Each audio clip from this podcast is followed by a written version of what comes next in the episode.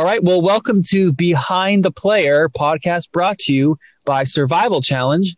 I am William Hermanot, and today I am joined by Ryan Kaiser. Am I saying that last name right? Yep, you got it. awesome. Not only is uh, Ryan uh, a very important member of our production team, but he is also a Survival Challenge alumni from season four. Uh, Ryan, um, how what this is the first time that we've had you on the podcast co-hosting. What was your just brief overall thoughts on season seven? Uh, i mean i thought it was the great i mean really great season. Um, it's kind of hard to like compare like you know when you're a player versus on like the production side but i think definitely from the viewing standpoint um, definitely definitely the post merge by far the most like unpredictable most dynamic we've probably ever seen. So it was definitely I really just from beginning to end, it was really exciting. So I was definitely glad to be a part of it once again. Awesome. Well, without further ado, let's introduce our survivor contestant. Um, this week we have Brendan with us. Brendan, how I'm you doing? Doing absolutely fantastic. Will, how are you? Ryan, good to talk to you guys. I'm uh, super stoked to be here. Thank you for having me. Uh, without getting uh, too far ahead of ourselves, uh, one thing that is very um, that anyone who watched the live streams will remember is that um, shortly after finishing the game, you had probably the most severe medical uh, situation on the history of Survival yeah. Challenge happened. You almost died. I'm sorry, I didn't hear your question there. What was it? Are you feeling good oh, now? Yeah, yeah, or? no, I'm feeling much, much better. Um, I think when I got to the hospital, I had lost like 14 pounds in water weight, was what they told me. And the uh, oh. the next morning, after they'd given me all the bags of IV fluids, they reweighed me and I had like gained all my weight back. And they were like so confused by what was going on that they were like testing they had they brought in like a team of nurses to test the scale and make sure that the scale wasn't broken. They'd never seen anything well, like what it, exactly did you, did you like what did you tell them when you got there? Did you like explain it? Yeah yeah. So i mean i kind i kind of explained i said hey you remember in 2000 when uh that that uh really big gay guy won the and then he um he never paid his taxes and went to jail? Yeah you remember that guy all right, well, I did like a smaller version of that show, and all of them were, oh, oh, okay, okay, okay. And um, the one nurse came in and said, you know, uh, from doctor to patient, I just want to let you know that's probably the stupidest thing anybody could ever do. But uh, I don't, I don't think that doc, any doctor is going to tell you that you should go and play Survivor. So. yeah, no, that's that sounds about right. yeah, but overall, um, yeah, it was it was pretty uh it was scary, but um it's definitely something you can avoid and I'm I'm sure we'll get more into that.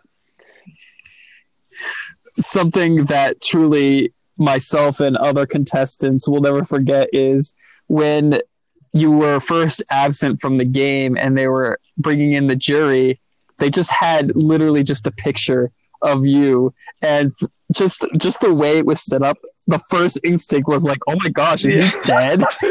That's what everybody was telling me. that's what everybody was telling me. They're asking uh yeah I, am pretty sure um because i had to watch from the i had to watch from the hospital bed you know and uh when i was on facebook you know while trying to trying to get my perspective as a jury member there were definitely moments where um, I saw some of the contestants, you know, is that guy like dead? Like what what happened? You know, so it was it was actually funny seeing that. And then uh, as soon as I came back and I got to talk to some of the other guys in the jury, um, yeah, they told me all about that. But I, I thought that was pretty funny when they brought me in on the stick. Well, uh, yeah. weekend at Brendan. Yeah, yeah. Ryan actually came and visited me in the hospital. I did. Good yeah. on you, Ryan. Yeah, it was a good time. Came and stayed with me all night. Yeah. Well, what matters is that you're safe and you're totally in normal health, and you got back in time, just in time for I the did. finale. Yes. Uh, to ask questions, that was good. So that's fantastic. Um, but before we go back to the jury, let's take it all the way back from the beginning. And how did you find out about Survival Challenge? Okay, so I actually found out through Reddit. Um, I when I started watching Survivor, I instantly was drawn to the subreddit because I was already a big redditor, and the problem was that I wasn't old enough to do any of these live games yet, and so I had seen the the post for the live game the year before, and I tagged it and I saved the uh, thing and I put a remind for one year uh, on the person's page. I think that page ended up being yours, Ryan. And um, yeah, I'm the one who posted it there. Yeah, yeah. Actually, so, so last year you could have applied. Actually, um, it was yeah. I think I could have, but I yeah, wasn't. Our, our 18 when you're competing at least because last year Jack he turned 18 like five days before the game actually started. So he applied when he was. Oh, okay, that's right. That's right. See, I, I didn't know yeah. that. I just thought you had to be 18 in general. Yeah, like, future don't, kiddos. Don't give there. us a shot if you're not 18. But uh, no, no, I'm I'm really glad that. Uh, in a way, I'm actually kind of glad that I waited a year because I was really, um, I was really excited about Survivor out of high school. It was like such a big dream of mine, and I think I would have really gone out. Um, I think I would have flamed out early if, if I had played the game that I was looking to play right out of high school. I think having a year to like kind of mature um, outside of being in that sort of kid environment um, kind of helped me a little bit socially. Well, that's really cool that you guys had that kind of accidental connection before you even started playing. Yeah, you know, yeah, absolutely. Now, Ryan, I don't know how involved you were with the casting process, but did you have a chance to look at Brendan before he was confirmed to be playing on the season? Um, so no, I'm more involved in the casting aspect. Like really, so Mike, Andy, and John and Jen kind of run like like watching all the videos. Um, once they kind of have like a list relatively narrowed down, we get all the info and videos, and then from there we kind of see what the cast is shaping up to be and kind of give our thoughts and any other sort of you know just general um, ideas or recommendations. There's like you know some kind of close calls or whatever. But knowing Brendan's definitely stood out um, as someone just like when I kind of first got the whole list of 24 and got to see what they said, what their bios were. It's always kind of fun to kind of see like you know what's like you know what kind of like 19, 18 year old kid's going to go out there and do. And um, I mean, really, I think he actually played better than I expected him to. Um, I think I probably would have guessed Brendan to kind of like he said to kind of be like an early flame out, kind of go in guns blazing and uh, maybe play a little bit too hard. And um, but no, he definitely got right in there and kind of and really reasoned his way right into probably like the safest position in his tribe, I'd say. Um, so he definitely was really really strong player. Um, you know, I'll see him go further. She's really fun. Everything. Um, and more than we probably wanted him to. Thank you, Ryan. I do appreciate you saying that, man.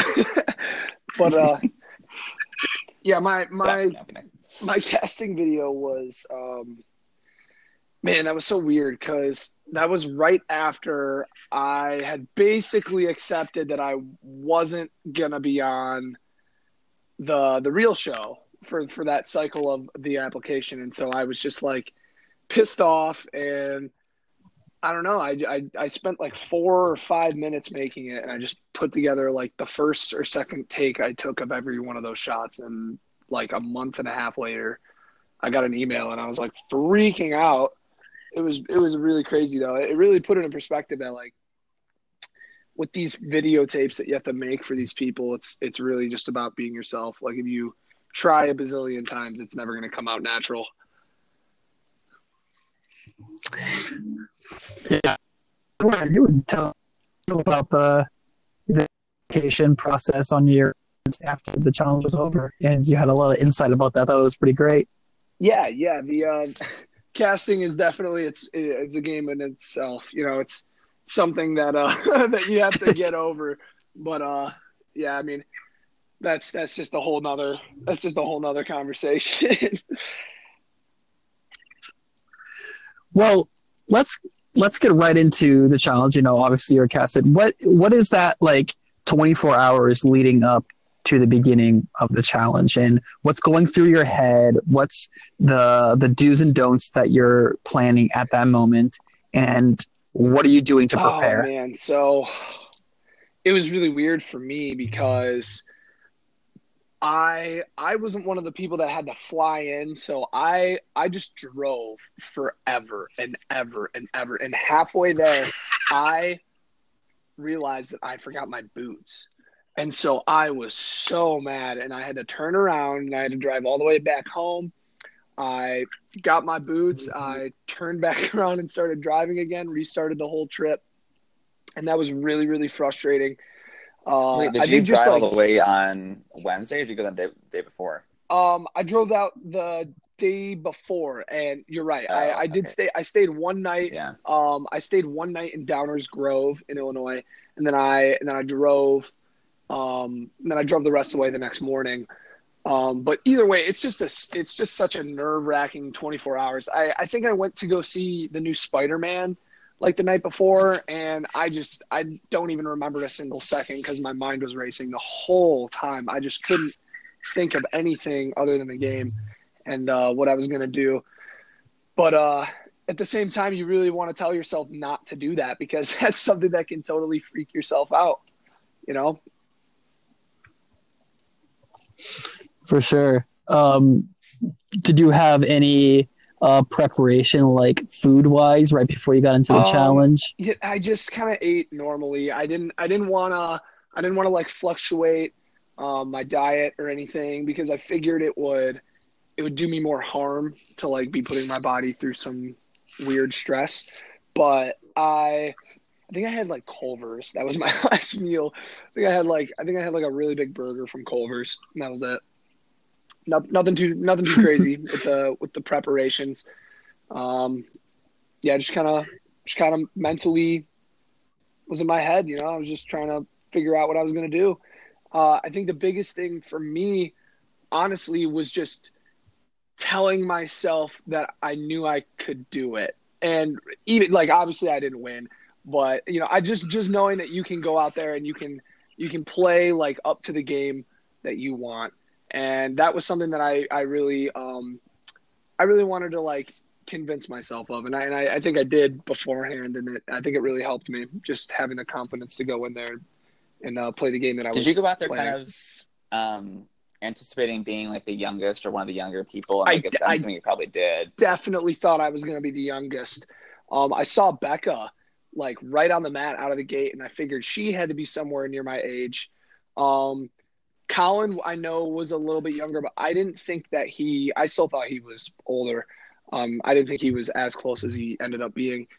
But Becca definitely. How comfortable going in did you feel like you would like fit with like the cast then, kind of having that sense about yourself?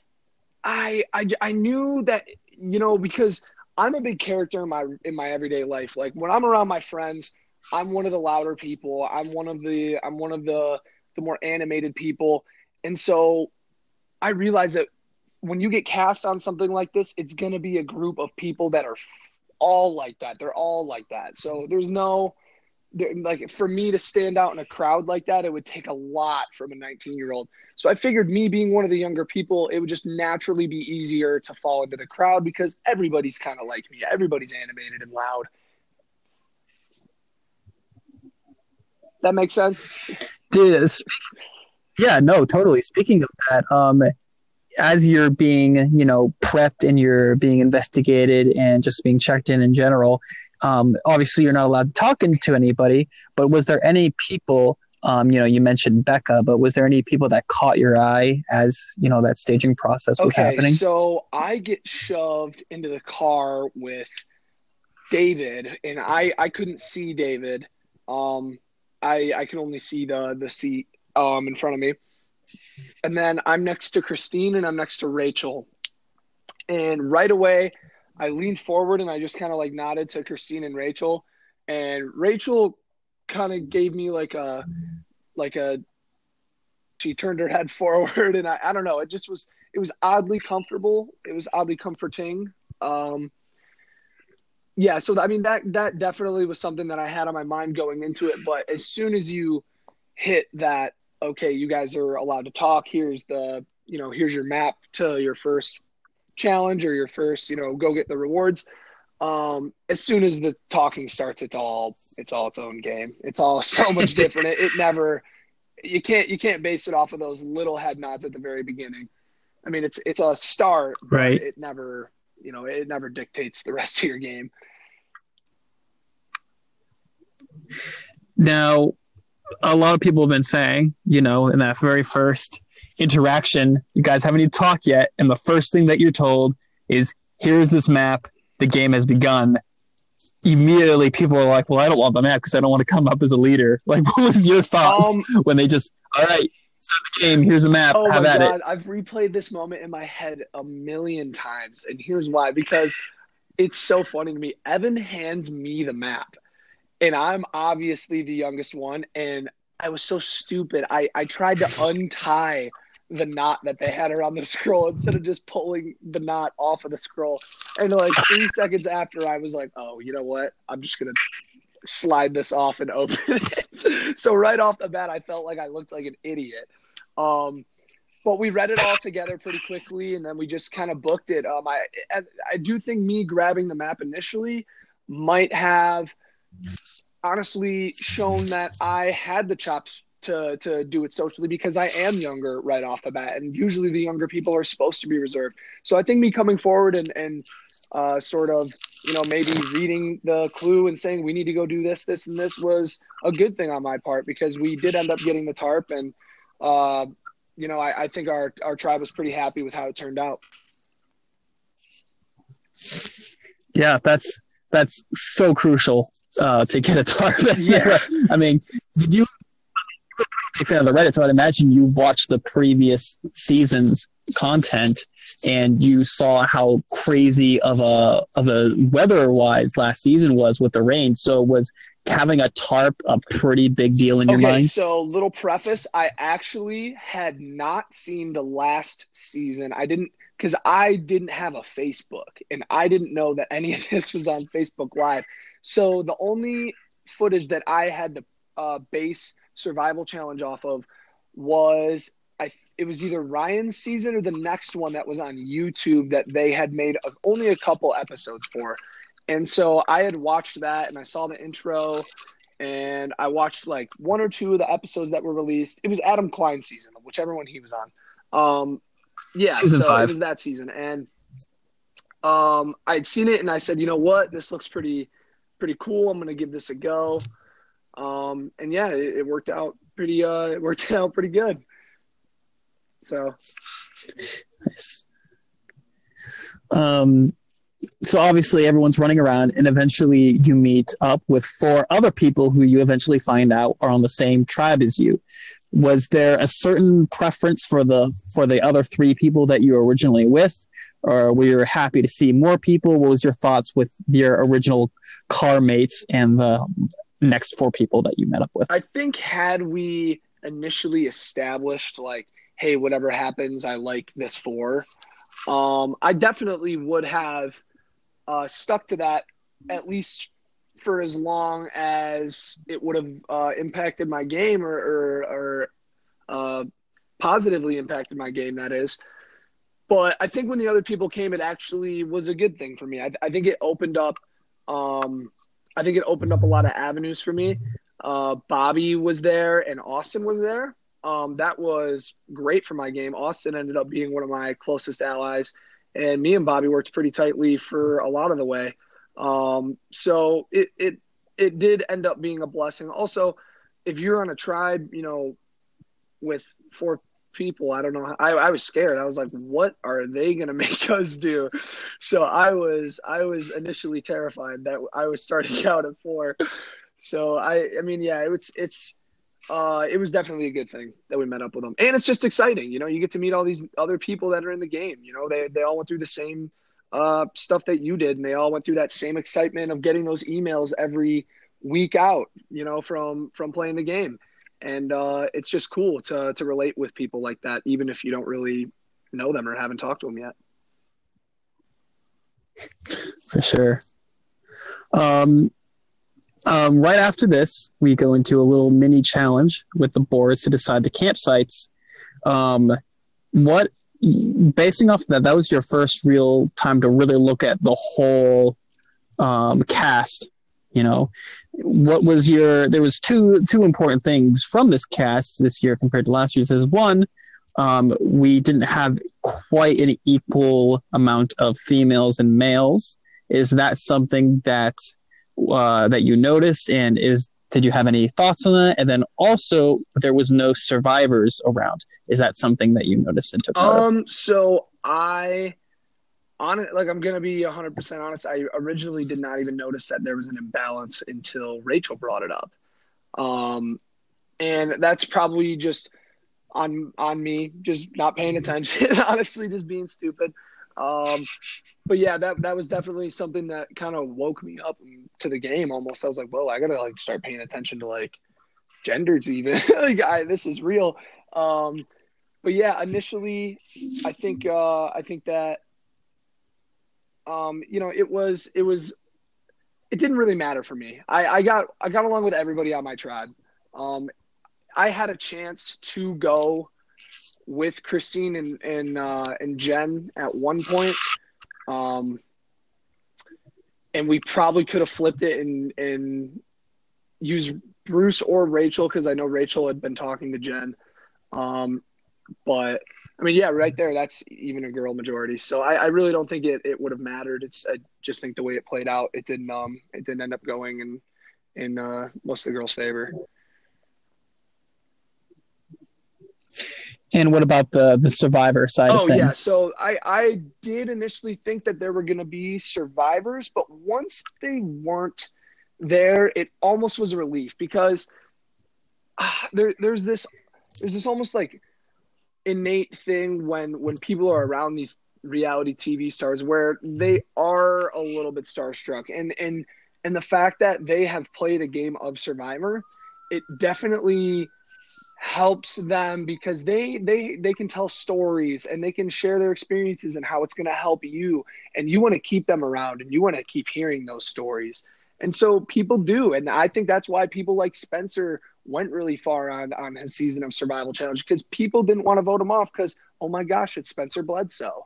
And obviously that's nothing against spencer. He's an amazing player but i just think that that is a huge factor um, when you put people who have played Survivor up against people who are really big fans of them. Uh, what's your thoughts on that, Ryan? You actually played with Spencer. Yeah, Ryan, we should be asking you. which, well, which is ironic because I mean, like I, I truly, I still to this day, even I, I've told to his face, like he is the television is one of my, if not my least favorite survivors ever. Um, so it's kind of funny to like, it's like, I was like, you know, just thinking like who would be there. I would say like, maybe it could be to give me like, you know, Cass, because I'm a huge fan of her. I'm like, no, they don't give me her. Of course, they give me like the antithesis of her and give me to play with Spencer. Um, so I was like, okay, whatever. I'll make do with this. And he and I are like the same age, um, kind of similar backgrounds and just, you know, places in life. So we actually got along really well, um, which is like just kind of still humorous but my season was interesting because we had so there was three tribes of eight, and on each tribe there were two survivors, and really each tribe kind of handled them completely differently. Like I would kind of say um, the tribe with Jason and Purple Kelly, they were very much like at the top of the pyramid. Um, I don't think it was really so much for like a starstruck factor. They were just, I mean, obviously, I mean, who wants to vote out Jason pre-merge? He's like you know, the strongest guy there. Um, well, and then on the other tribe, there was Matt Bischoff and you know Costa just like get this first to go. Um, and I think they, I think they were the second and third out of their tribes. I believe um, this guy John went before them, and then in between where we didn't like throw them at the bottom, but we didn't. Look, um, so I, I, had Spencer, and then Twyla was on. Well, we didn't like push them aside, but we didn't really let them control things either um, which they kind of became honestly like my core. I mean, and it wasn't even so much like I said. I mean, I didn't care for Spencer, so like it definitely wasn't a starstruck thing with him in the slightest. But I think it just like our personalities just smashed. Like kind of me, Twyla, um, and Spencer, and this other girl, Rachel, would end up kind of being with us. It's kind of just it felt just a very grounded setting with the survivors. So I think it's kind of cool and interesting that my my season was kind of like a very like three completely different dynamics when it came to those, and um, it was definitely cool to play with them. But I don't think really at least for me, it was never a point of I looked at them as sort of the first thing you do, you see them like, yeah, they're there, but like once they're like really with your tribe, they're just a member of your tribe, and that's kind of how I treated it. Um, I think it's really cool having you know them there, but it's also I think just as great not having them in the game because it just I think it creates a more pure experience for all the players and the cast. I mean, I think whether we do or don't have in you know seasons to come, I think it's it's a cool little feature of the game, but I don't think it's um, you know there's so much that can go on with or without them. I think it's a great experience either way. It's definitely interesting to like hear the perspective of somebody who played it because I, I, mean obviously I didn't uh, play with any survivors, so it is cool to hear that that it, there wasn't really like a starstruck factor. I, I just feel I I don't know why. I just feel like some people like I personally would have probably kept a survivor around knowingly no like knowingly you know that i shouldn't that i should vote them out. Hmm. but i probably would have kept them because i would want to talk to them all the time. So good on you ryan. Awesome. Well take us into uh, the first night with your tribe which is one of the most fun but also crucial points as it's your first real impressions on the rest of the tribe mates and it's the first time where you really have to start figuring out who do I see myself going far with? Break us down what happened in that first night with uh, Tribe Zika. All right. So to, to keep it short on the challenge side, it went phenomenal because we walked out of there with two tarps and we went back to camp and we were able to set up fire from ashes that had been put out like way earlier. So we set up a whole fire. We had two tarps. We had one to lay in and we had one over us. So right off the bat, we are feeling comfortable when it comes to the shelter. And that gave us a lot of time to socialize. So right after we get back to camp, people start splitting off. Oh, I got to go to the bathroom. Oh, I want to go look at this. Oh, I want to go see that. Um, because we had like this river, we had like a post, and then we had a really deep woods. So there was a lot going on at our camp. And uh, I think initially when they started pulling people away from confessionals, that's when people started to kind of break up. Um, initially, I think I went over while Austin was going down to look and, you know, go and see what our river looked like. And I went down to him and we started talking and um, me and him instantly kind of had like a, you know, like a good feeling about each other uh, from my perspective at least. And uh, right away we both agreed we said like who who else do you think would be good? And we both said rachel because she was you know more on the younger side. I, I felt like she related uh, more with us than than she did with with bobby or uh, david i obviously can't say that for sure i probably related with all of them realistically the least because i have the least life experience but uh, for the most part us three felt like a pretty natural pairing um, from the very beginning. And that was like really the first alliance that had formed for me. I, I talked with Austin and then we said, who else do you want to bring in? And it instantly went to Rachel.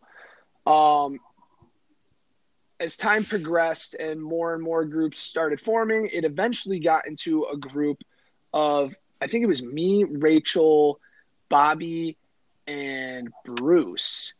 And we were all standing there and we're all talking and bruce was the one who brought up do you guys want to be in an alliance? And at this point bruce had kind of been getting on some people's nerves um he he was like i he was just making like some pretty outlandish like, like comments that were i i don't know it, it was just like things that were shocking from somebody who you had just met um, not to say that they were like bad things, but it was just like, whoa, like that's kind of out there for just meeting you a few hours ago. Um, so just the little comments. And I think from that moment, me and Bobby and Rachel all kind of looked at each other and we just knew we looked at each other and we're like, yeah, yeah, this is a, this is a good four. But um, as soon as Bruce went off to confessional, it became pretty clear that it was uh, me, David, Bobby, uh, Austin, and Rachel, and that was going to be the five on our tribe. So right right away, I mean, day one, it was it was pretty pretty clear.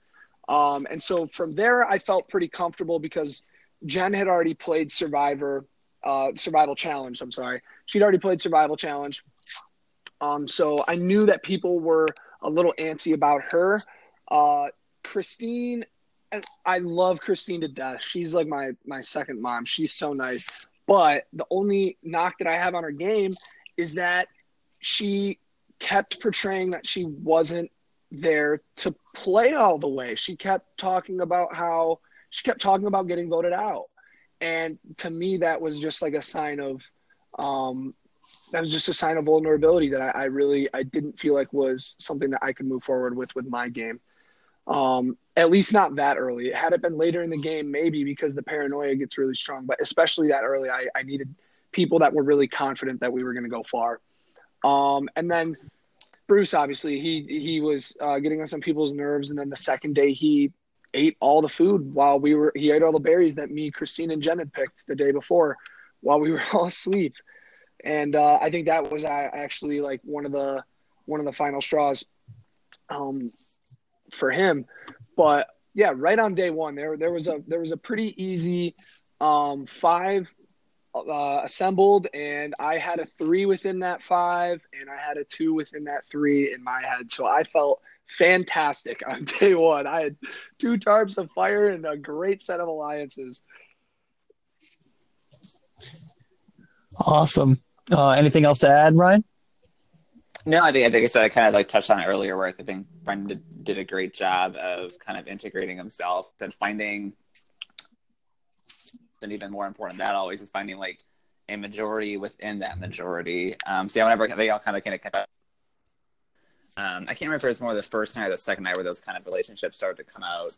Um, just different people talking, but definitely very very clear that um, I, yeah, like Brendan was definitely confidently the most secure person, just no matter what way the Zika tribe ended up going.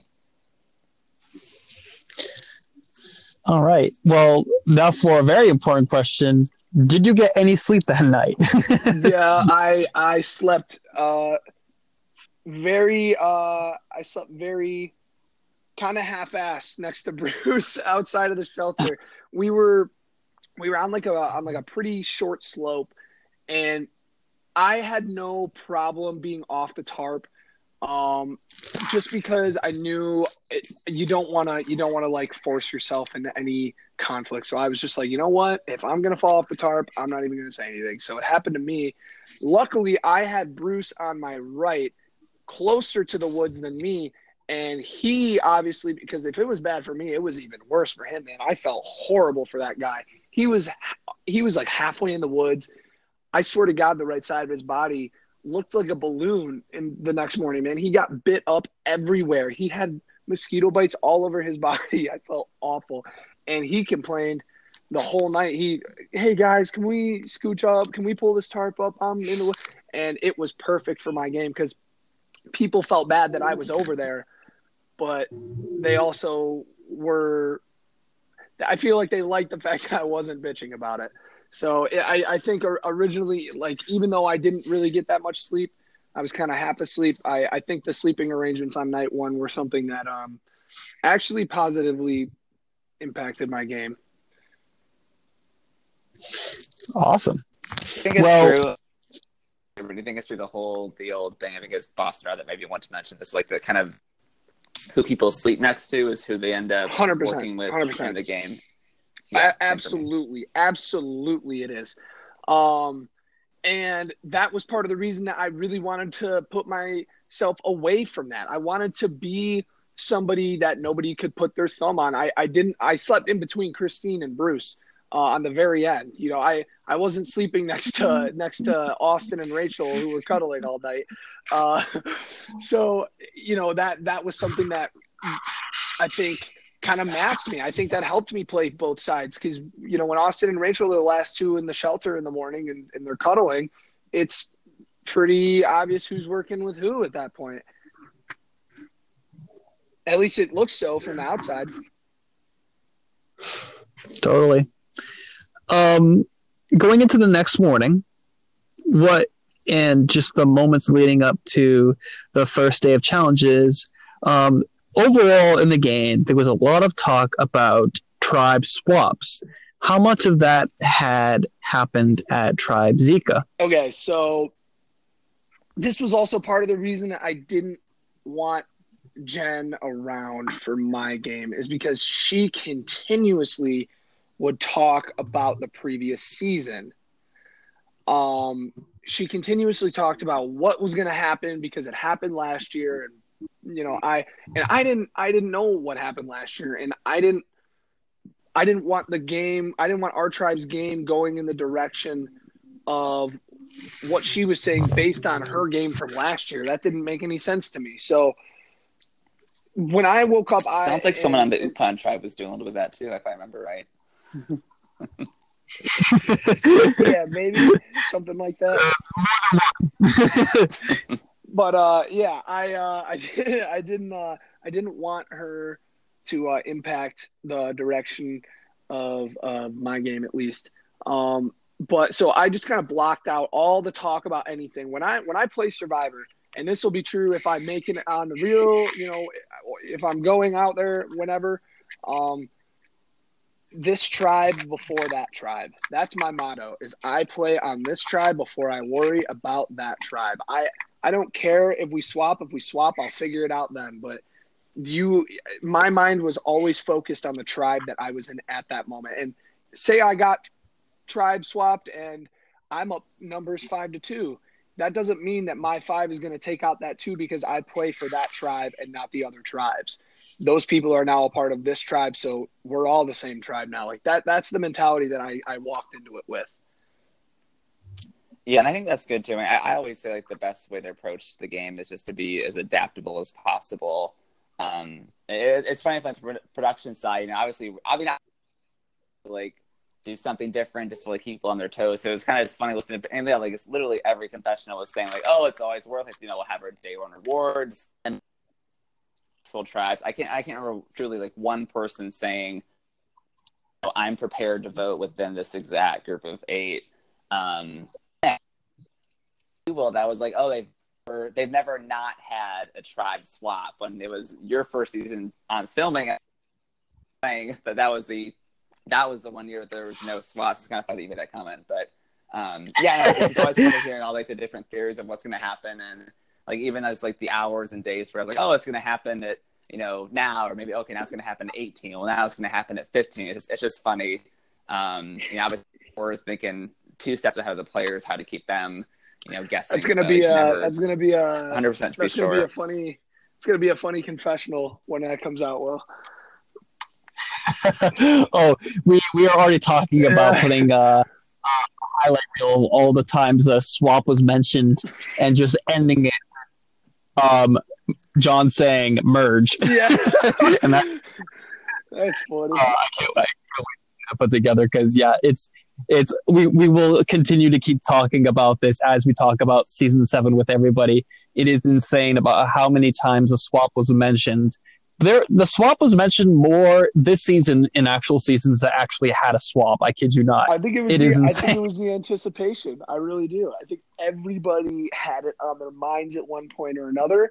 I think because people started talking about it, um, production started to say, "Hey, people are talking about tribe swaps. What do you think about that?" And I think it started to get on their minds more. I think it's just a big snowball effect of what's going to happen. I mean, we love it when you guys look dumb. So yeah, we're gonna ask those questions for sure. like the, those those the when you said that question, Brendan, I can just hear John saying that echoing in my head. just like just and he does it so on. perfectly too. Like, so I've been heard there's talks of tribe slap. Brendan, what do you think about that? You know, it's still hasn't happened yet. Do you think it's gonna happen? Yeah, it's funny. Uh, all right. Well, going into the first few challenges of the reward day, um, what was your strategy going into the challenge side of survival challenge? Um, so I wanted to be a I, I, had a very clean cut strategy going into it on the physical side. And this was something that I actually didn't really think of uh, when I was considering my survivor, you know, game. And and this is something that actually my brother um, filled me in on because he he him and I are huge Survivor fans. Alex, if you're listening to this, what's up? Um, he's basically like the reason that I love Survivor. And so when I was telling him that I was going to do this, he was telling me, "Hey, man, you have to look out because you're a young college guy." Who is in good shape, and if you go to the far in the merge, people are going to get you out because of your physicality. You can't let that can't let that affect your game. You're going to have to do something about that. And so, my plan going in was to be a physical, uh, a physical, you know, attribute to my original tribe. But as soon as I get to the merge, throw everything until at least the final seven. That was my original goal. And I think if I could have sat at the end there and explained, you know, I knew that being a young college guy, you know, negatively impacts the perception of uh of someone's physical strength in this game, then I need I needed to do that, and I think that could have helped me uh helped my my case at the end, but obviously that did happen. So uh, I probably should have tried harder on the first challenge instead of going up to every single person and saying, "I'm throwing this. Just tell me I'm wrong." yeah. Um, so the first few challenges, um, Zika actually came in last that first challenge. Take us through what was it like finally getting your feet wet, uh, actually, probably literally, um, for the first challenge and it feeling like the game had really started, but then also what it was like uh, ended up coming in last for that first challenge. Um, so right off the bat, they tell us, "Hey, we're having this water challenge, but if if you guys have shoes, you should probably wear them because we can't guarantee that you're not going to cut your feet or anything like that." So I very stupidly kept my my boots on, and that was the worst decision I ever made because it was so hard to swim in those boots, man. I I was huffing and puffing for air. I it was ridiculous how hard it was. Um, but you know, I, in regards to the challenge, coming in third is is. Why did you wear like hiking boots versus like tennis shoes? I I wanted I always wanted that though on the game, but so I just wanted to like, think like it'd be this outdoor like. Yeah, yeah. So I, I, I I brought I bought like a pair of um like day hiking like kind of just like waterproof everything boots. Like they, they were really durable. They weren't gonna they weren't gonna break or burn or you know get any holes or anything. And I didn't have any idea what I was in for, so I figured, shit, man, Carl from David vs Goliath wore freaking cowboy boots. This this can't be the worst thing. Um, but I I do think if I could do it over, I, I think I'd wear like Woo's Woo's little water shoes. Those are cool. The toes. Those things are sweet. Uh, that's that's what I had on, and as far as I know, I was the only contestant to have water shoes. Wait, you, so. you actually wait? Did you did you have water shoes or did you have the did you have like blue shoes? The entire event. You had the toe ones. Yeah. Oh my god, I didn't even know that. I'm so jealous. I wish I would have done that. Were they nice? Was it like? Oh, you have no idea, oh, dude. It was I'm the so jealous. I'm so jealous. Uh, next time, next time for sure. take yeah, take note of that. Um, obviously, uh, even though you guys came in last for that first challenge, you guys ended up doing uh, pretty decent. Uh, for for uh, at least you guys were never way behind, and you guys knew that you were pretty physical. Um, one thing that was interesting in the morning was the uh, the one with the ropes and the blocks because oh, um, shout out to Upon. Um, Upon destroyed it immediately, leaving the other two tribes to try it over and over again. And something that was very interesting is that it really kind of tested the the uh, the limits of working together as a team. Was there anything interesting to come out of that very, challenge? Very, very, very. Uh, because yeah, the, because the when we lost the first challenge, man, that was demoralizing because we we had done so well the day before, and all we had talked about was keeping the ball rolling, and so it it honestly was demoralizing. We we were so upset when we lost that we got to this challenge and, and we knew that it was between us and Kia, and we were determined to not to not lose it, and that was honestly the first time in the game I think when people started getting pissed at one another on my tribe at least. And and honestly i think i was included but it was it's a genius part on production to to put that challenge in there because that is a damn hard challenge. You see that on tv and you see how they all pull it and you just see the one person walk up and place it but it's really not that easy. It takes so much communication to do that challenge. It is so yeah that i think that was the first one where people started to get on each other's nerves. And uh and and listening was a was a very big part for for my success in that challenge. Um, I never wanted to be the one telling anybody what to do. Awesome. Um, so another crucial challenge that happened on reward day was the slingshot one, oh, where people get mixed up into pairs and then thrown in with other teams. Who did you end up getting paired up with? Was there any reasoning behind it? And just go through the challenge with us and your experience with competing with like really like side by side with some of the other tribe people. Oh man, I did. I think I got paired up with Christine. Was it? I'm not even sure. I, I this sounds really mean. I hate that I'm even saying this, but I honestly don't remember because whoever I was with, I'm pretty sure did nothing, and they stood in the back the whole time.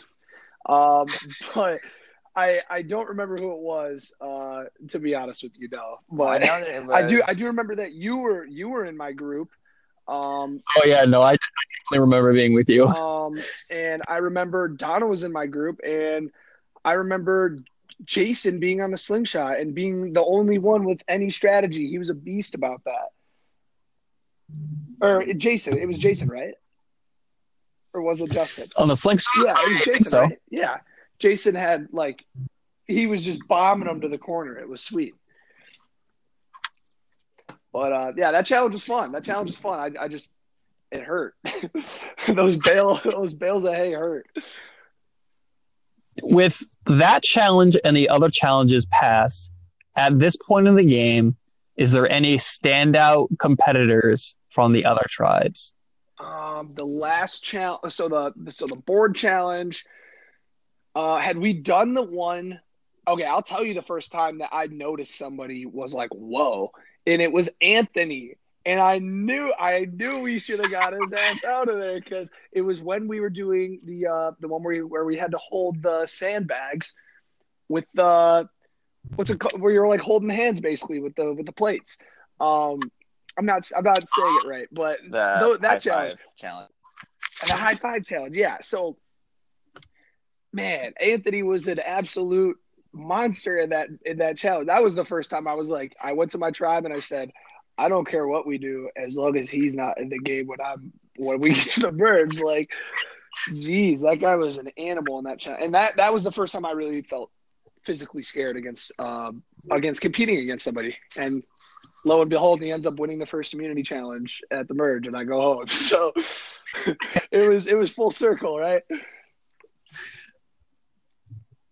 Um, another important challenge that happened on Reward Challenge Day was the matching game where Austin um, wanted advantage, but he had to give it to another um, tribe member that was not on his own tribe.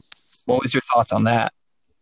Um, I I wished it was me. That was my thought. I, I, I was damn. Why was that not me? Well, he couldn't um, on his own tribe. No, no, I'm saying I wish I could have chose somebody. Oh, that, gotcha. that, that made that made such a difference in Austin's game. I'm sure. Uh, I know him and Sam, the girl that he ends up giving it to, are still best friends of this friggin' day. Uh, so I know it made a difference in his game. But yeah, I, I did think it was cool, and I thought Austin played it very well because he told us all right away. He told us all right away that he gave it to Sam, but he made us promise that we wouldn't tell her. Um, smart game move on his part. Had any of us ever wanted to cross Austin, um, that probably would have been the ammunition to do it. That or the fact that, or what you had told me, Will, you told me in the game that Austin had one pirate Kogapelli or whatever and I and I went right up to him while he was peeing, and I said, "Hey, bro, did you win Survivor?" And he looked at me and he said, "What?" And I said, "Have you played one of these and won?" And he said, "Uh, uh, um, uh no." And then I said, "Okay," and I walked away. Five minutes later, this guy walks up to me and goes, "Hey, man, I just want to let you know I I didn't play, but I was uh I was here last year and I filmed." And I was like, oh, okay. And right then I was like, okay, this guy. So, but regardless. Well, I the thing is, like, yeah, him I mean, with that with that question you asking him, I mean, you already know the answer because like you wouldn't ask like that directed a question if you didn't know. Since I'm he didn't just like own up to it right then and there. But Yeah, I I was too, but I also caught him like so off guard. Like I walked up to him in between a challenge, right right during that action when when the tribe mingling happened, Will, and I walked right up to him. He's using the restroom. Said, "What's up, Austin? I'm gonna pee next to you." And he said, "Okay." and we're we're like we're like probably two feet away. We're both turned, and I just said, "Hey, man, did you play it with a version of this Survivor?" And he just froze up. So I really don't think he was ready for it. Um, I don't. So okay, let me hear your thoughts because I. How do you approach a situation like that? Like if somebody has like one, like what do you keep that to yourself if they're one of your close allies? Do you let them know that you know so that it's like I won't share your secret and you can trust me, or like how would you have played it? Because I don't know if I did it right. Um, well, for me, because Austin, like a few other people, including myself, had uh, some background and ties with other people involved in Survival Challenge.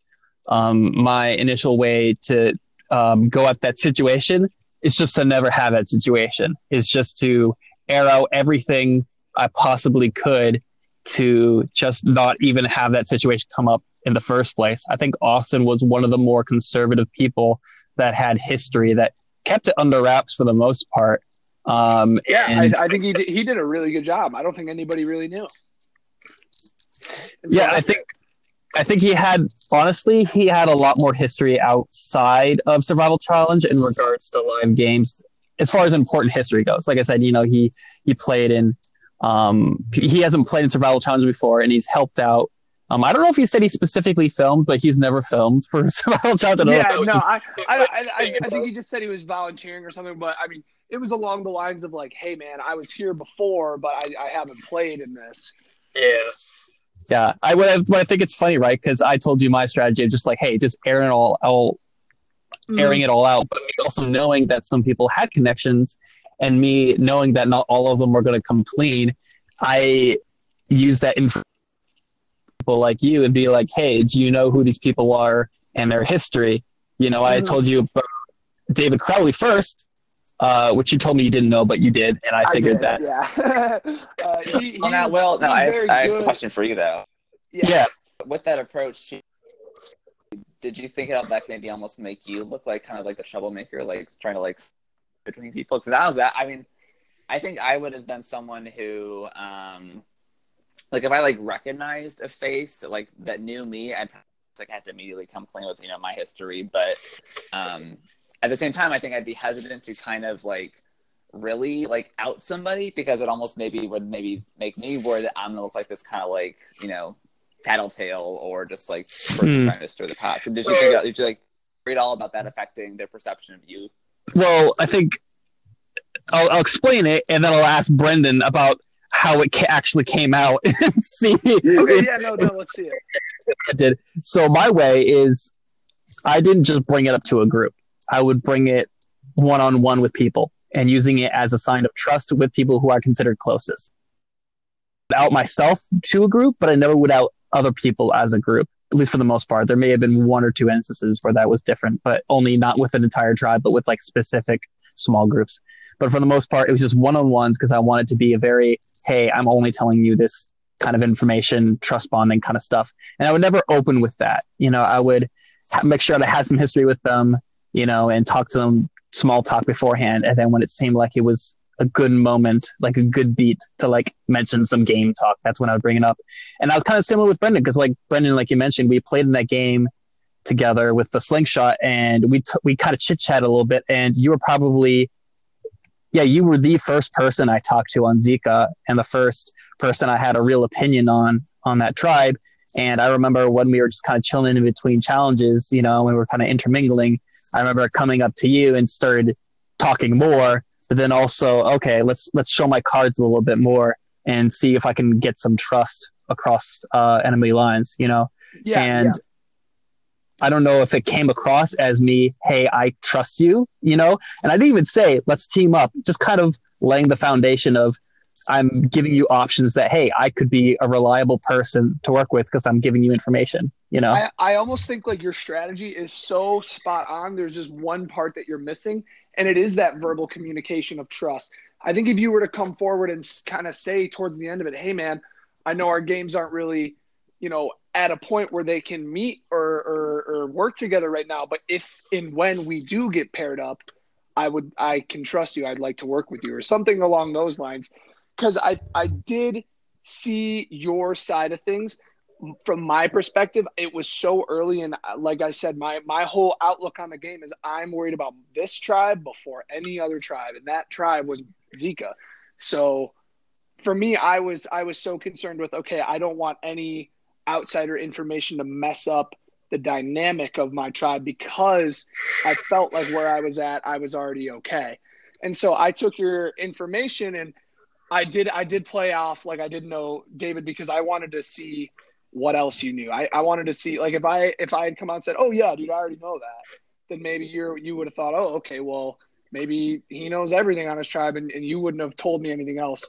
But I, you know, I, I think me acting maybe like, oh, what, what, you know, what, what else, what else, you know, I think that might have coerced you to tell me a bit more. So I, I, it, it's so, it's just a weird, trippy conversation because, you know, I sit with you now, I sit with you here now and like, I feel like I can talk with you about anything and we're, and we're buddies. But like sitting there, there's just this this tribal tension where you're like, I I want to talk to you, but I can't say too much. And right. it's it's really just that fine line. But yeah, I, I honestly think your strategy was 100% on par. The only problem, because like you said, it wasn't like you came up to me, hey, what's up? Like this, this, this, and this. It was like we had like kind of seen each other. We had talked and we sat down alone and it kind of naturally came out. I think had you kind of just like capped it off with, hey man, like if we end up swapping or merging, like let's let's lock it down, let's work together. I think that could have worked not only for me, but I think for a few other people. You might have been able to assemble an army or something. Well, with in taking this um, you know information about Austin and finding out that that wasn't information that was being spread around um, camp, unlike David um, was that information that you brought to other people, or is that something you just kept with you in Austin? Okay, so this is where it gets really interesting about the the information regarding Austin because I was using that as my trump card, my the ace in the ace in the hole, dude. And let me explain why. Because when it got to that point of five uh, on my tribe, um, and I I knew I knew like if I ended up going with Austin and, and Rachel, I knew that they were super tight. Like they made friendship bracelets for each other. Like they didn't make me a goddamn friendship bracelet. Where was mine? You know, so thought we were in final three or whatever. So I knew going like I knew kind of as the game went on, Austin is kind of feeding me some BS, and I and I thought there was a good chance that if and when we got to a final three they would cut my ass and they'd go to the final two together. So my ace in the hole was had had that happened, I was gonna tell Rachel like very last second, yo, I don't know if you know this, but Austin has played in one. He told me. I've heard from other people. I didn't want to tell you until now because I wanted to get here, but we can't let him go to the end again. He will win. He will talk about it. I was gonna blabber so hard about it. Little did I know that Rachel has played Survivor too, so that ended up that ended up being a complete bust. But uh, at the time, in my head, it sounded like a fantastic idea. uh, what's so great about that whole situation is that all this stuff that was brought about it, um, I did not know about till like days after the challenge was over, because yeah. in my head, that's you played it off like you didn't know any of the information, but I always perceived you as a very intelligent and very competitive player. Um, in fact, it made me about you uh, at first because when you played in that slingshot challenge, you were going 110%. You were making some crazy catches. I was like, damn, uh, I need to like keep my distance from this guy's because he seems like he's like in this to win it. And I also got the impression that you really had this aura that you knew what you were doing, whether you did or not.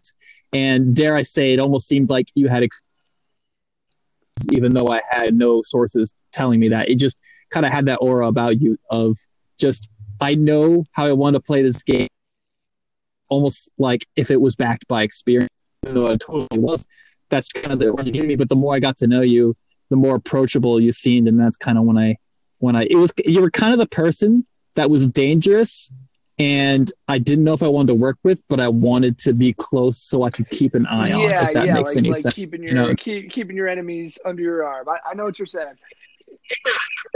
so, so me telling you that information after that, I was like, I don't know if that did anything. Honestly, I was just kind of really the information was less important, and me just kind of gauging your reactions and just seeing, you know, how you reacted to that conversation, how you reacted to me. That was really more what I was looking for, rather than um, whether you knew the yeah, information yeah, or not. definitely. You know, Well, I mean, thank you. I, I do appreciate that. And honestly, that kind of sucks in a way because I, that was like, if you if you were to listen to any of my like pregame stuff, it was all about how I want to play this dumb kid, and I wanted, and I, you know, I wanted to be the, I wanted to be the the fr- the goofy frat kid that that didn't really know what was going on. And the, you know I, I wanted to be a non-entity. And so it, kind of it kind of does like it kind of in a way sucks that i couldn't um i couldn't like mask some of that or because I, I don't know. I i didn't want to i didn't want to be like uh like a smart i didn't want to come across as smart to my tribe i wanted to be like an idiot i wanted them to i wanted them to think that they could drag me all the way to the end and win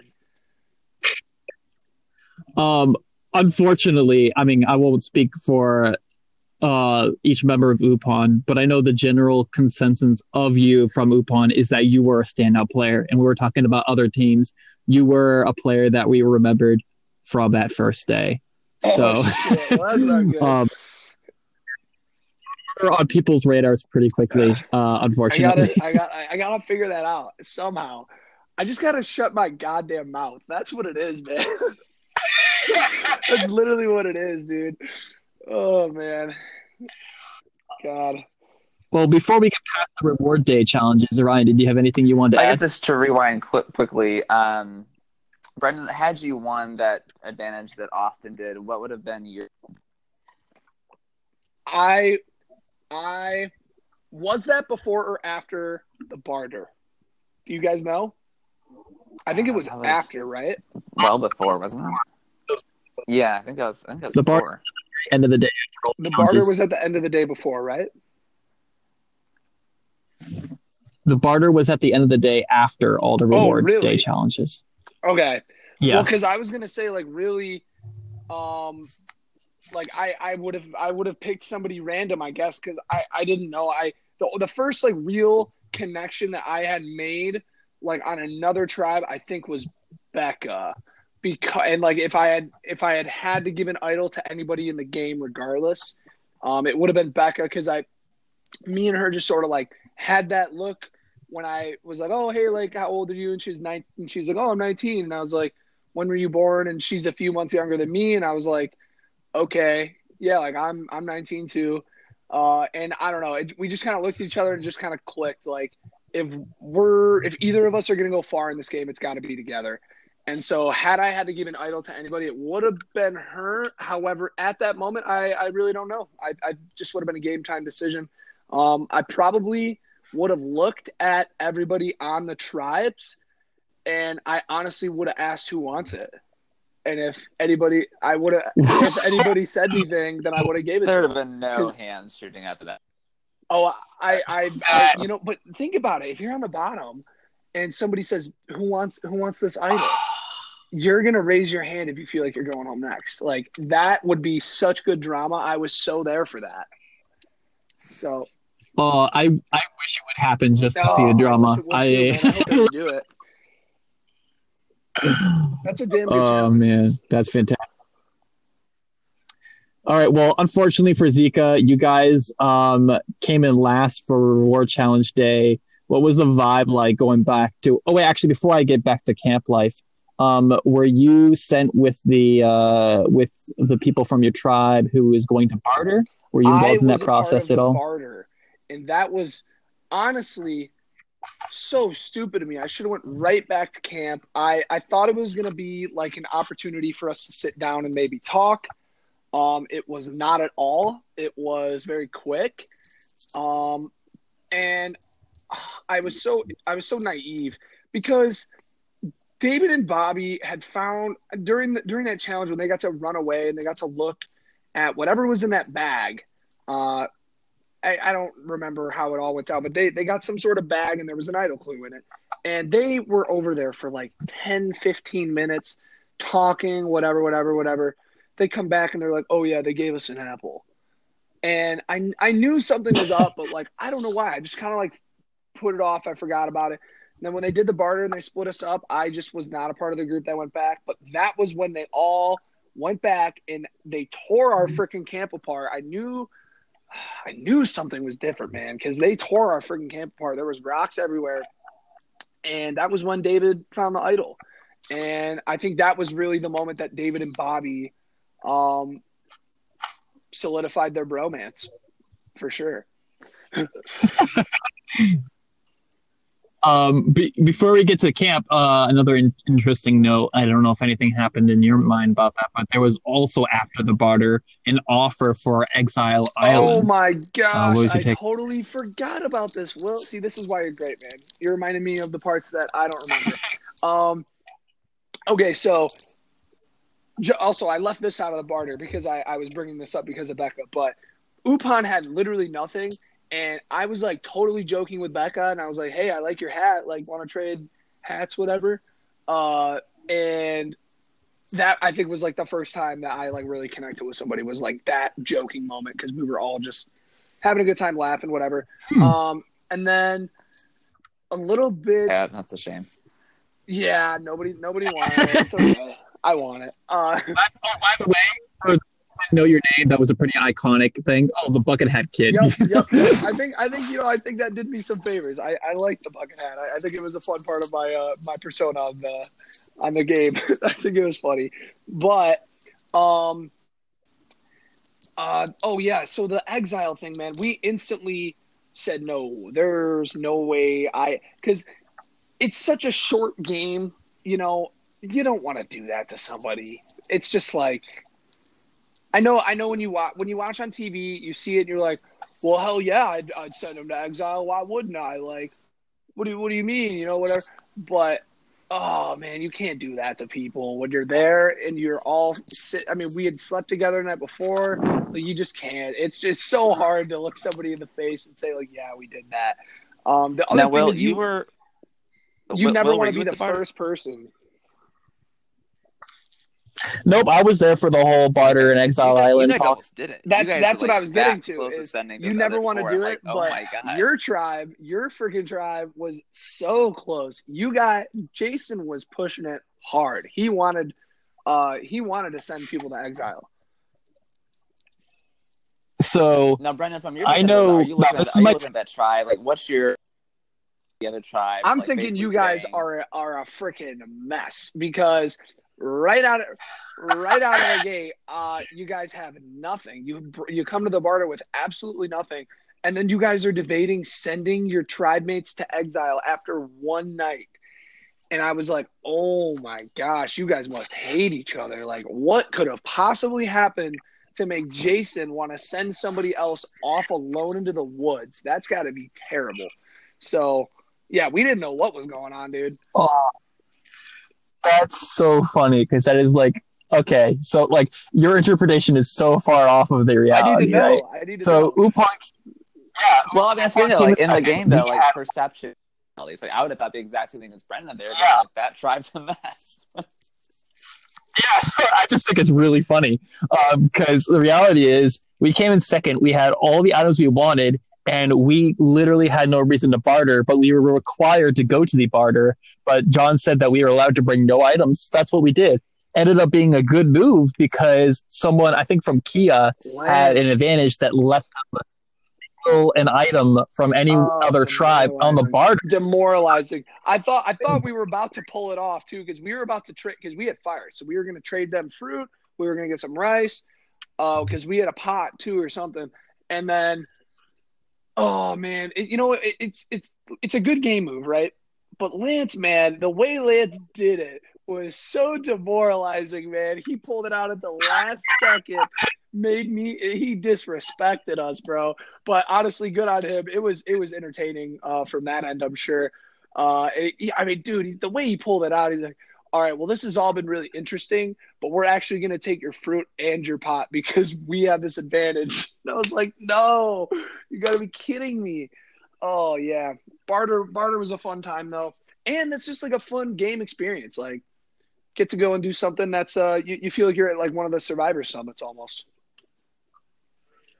For sure. As far as the Exile Island talk goes, um, well, I will definitely love to talk to Jason about it when he gets his episode. But my understanding is um, he knew that he was on the bottom half of the tribe, or he was at least uh, aware that he was on the outs. So he needed to make a move. Um, but in reality, um, Upon, and he knew this, Upon was super tight. And it logistically made no sense for us to split up at any point. Yeah. Uh, but Jason, just necessity, had to push it. And then also, me and Becca were like, well, we got to tell Jason no, but we can't do it in a way where we're being like super rude to him. Like we have to hear him out. Um, so it's like we were pretending to consider it more okay. than we yeah, were yeah, actually no, willing to. You don't want to you don't want to ostracize him too much, um, definitely. But it, it does. Exactly. So you're basically saying that Jason was was scrambling pretty hard. Um, honestly, do you, do you... I think he was trying to make a move not scrambling. I think he saw an opportunity for a move. He knew that he was uncertain about his position, and this was a great time to shuffle so, the cards. So let me ask you: And if I think that, do you think that him doing that further solidified that he needed to go first? I mean, I definitely used it to okay. my advantage. But... All right, well, there's, the, there's the answer to that. I, I, I made sure I brought oh, to the funny. tribe, you know, okay, because good, yeah, good, good move. Exile Island, but we love you guys because we're the tightest tribe in Survival Challenge history, and we're all going to stick together as one happy family. Yeah. You know, yep, so. yep, yep. as as the uh, mantra goes. Well, what happened once you got back to camp? You mentioned that you m- noticed the whole uh, camp was tore yeah, up. but you can't you can't throw that around. Like you notice, you know, you're like something. It, like there wasn't a storm, so like, why is all this crap just like thrown around? Um, but if you like are mentioning it, then like instant division between you and the other four people. And again, I just felt so I just felt so socially comfortable. And and that's the that's like honestly the scariest part of it for me was that I I you always see on TV the minute you're comfortable, that's when you're going home. And it's it's nerve wracking to feel comfortable out there. Like you, you're forcing yourself to be nerve wracked the entire time because if you're comfortable, you should be worried. And if you're worried, it's because you're in a bad position. So it's like, oh no, you're nervous the whole time. And oh yeah. But I mean, I didn't feel like I needed the, I didn't feel like I needed the, the idol um, at that time. Had I found the idol, because obviously I looked for that thing, but had I found it, um, I was gonna either walk in if I was either gonna walk into camp and just toss it and say whoever wants this, pick it up right now, or I was gonna ask somebody at the challenge. I was gonna say, I was literally gonna pull it out and say like, John, before we get to the challenge, can I ask the other two tribes something? And if he said yes, then I was gonna say, I found this idol, or me and my tribe found this idol, and we don't want it do any of you guys want it? Raise your hand. First one who raises their hand gets it. I was gonna do that if I found it. Um, because I, I don't I don't feel like you uh, need the idol. Like I feel like that just adds an extra layer to any like if you have an idol that adds an extra layer to your game that you honestly don't need. It's so much extra stress. Now you have to worry about playing it right. It's uh it's just a whole it's a whole thing. I, I think if you can do it without the idol, it's even more badass. So that's that's my opinion on on that. no, that's uh, honestly, I love just drama related moves like that, and I really wish you had an opportunity to do oh, one of those because it just makes I I had a you know what? I had a necklace that I turned into a fake idol. It was this key uh, that's actually a bottle opener and then like this this little shell. And i like kind of tied it to make it look like an idol and i didn't know if it was going to pass and I was so prepared to use it um, if I had to. And I, I really wish I would have pulled it out at the tribal that I went home and just kind of said, like, look, I don't know what's going on tonight, but um, if you guys are voting for me, change your vote and figure it out because I'm not going home. Uh, I wish I could have done that, but I had no idea. Obviously, that's blindside. That's how blindside it works, right? So perfect. But uh, yeah, man, it's it's definitely uh, idols are definitely, in my opinion, just something that I, I don't need for my game. I think they're fun for my game. I think they're fun for what you said, drama. But I don't think I would need uh, an idol to like propel my game. Well, speaking of drama, was there any drama that night before the third day? Um, you know, so Bruce had made a few comments to me um, that weren't, you know, I, I just kind of shoveled off, but they weren't like my favorite thing to hear, if that makes sense. Like there, there were times where he would say, "You guys got pretty heated in that very last challenge." Like yeah, yeah, yeah. No, but I mean, it's tension there. Yeah, yeah. Just some, just little things where I felt like he was kind of picking on me and I, I, always tried to laugh it off and I and I knew that he was never coming from a place of malice because Bruce is you know one of the nicest people ever. He's a he's a pastor like that guy is a saint. But I just think that there was a little bit of social uh, unawareness on his part because he was trying to relate with somebody my age, and I and I and I give him a lot of credit for going out of his way to try and do that. Um, but like there was a time where he made a comment about my nostrils. He said, "Why are your nostrils different sizes?" I don't know what to freaking say. Biology, like, so you know, it's it's the little things like that. Uh, I was starting to get irritated, and there was a moment where he had left the camp, and it was just the rest of us. Um, and I think it was David that kind of spoke up and said, "Hey, man, like we all notice what's going on, and we just want to let you know that we're not okay with that." And that was really reassuring to me um, that one, I wasn't going to be the first one out of our tribe to be gone, and two, that I had people that you know not only like had my back in the game, but that they that they actually cared about me. Like they were they were nice and like you know they they were there to they were there to make friends just like me. So that was definitely cool. Uh, the other drama that was really going on was I think Jen started to feel kind of the heat. I, I think she started to feel kind of paranoid and she had some minor scrambling going on. Um, and I, I honestly think it kind of resulted in her downfall because it was so preemptive. I think had she just stuck with the original plan and you know hey we'll figure it out if we have to go to tribal after we get rid of bruce because we were already kind of set for one tribal it was if we you know are it, it, had she not tried to speed up the game too much, I think she would have outlasted Christine tenfold. I and obviously I would have rather have had Christine because I knew that Jen had played, and Christine and I, we had like such a mother son connection um, that I knew she was never going to vote me out. Um, so I would have much of rather have kept Christine, uh, obviously, and obviously she stayed. But at the time, you know, they were going to vote Christine out um, because of you know she was having her feet problem, and you know that just that whole mess. So they were originally going to vote her out until Jen started scrambling really hard. Hmm. Anything else to add, Ryan?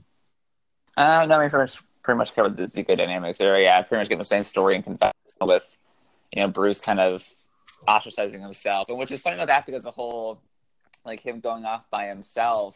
Um, obviously, when you do that like in the game, like and talk like, oh, what's he doing looking for idols? And like he truly was not. So it was like really funny whenever that all came up in confessional and like after the game, kind of hearing what he was actually doing.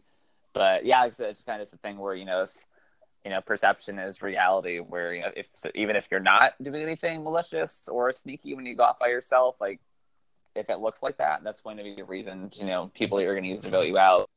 No, it was it was pretty kind of clear that, like I said, like from the day one into day two, that Bruce and then some order of Jen were probably going to be the first couple boots from the Zika tribe, and then um, it really would have been interesting to see what happened from there. Like, had that had to go to another vote, um, did not have to break too early. Yeah, and I mean, just further proof that like you know, Bruce.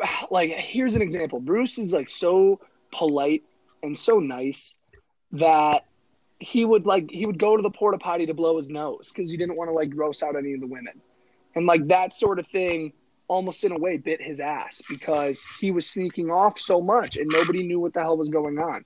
Um, the other thing that um, I think kind of screwed him was was Bobby, man.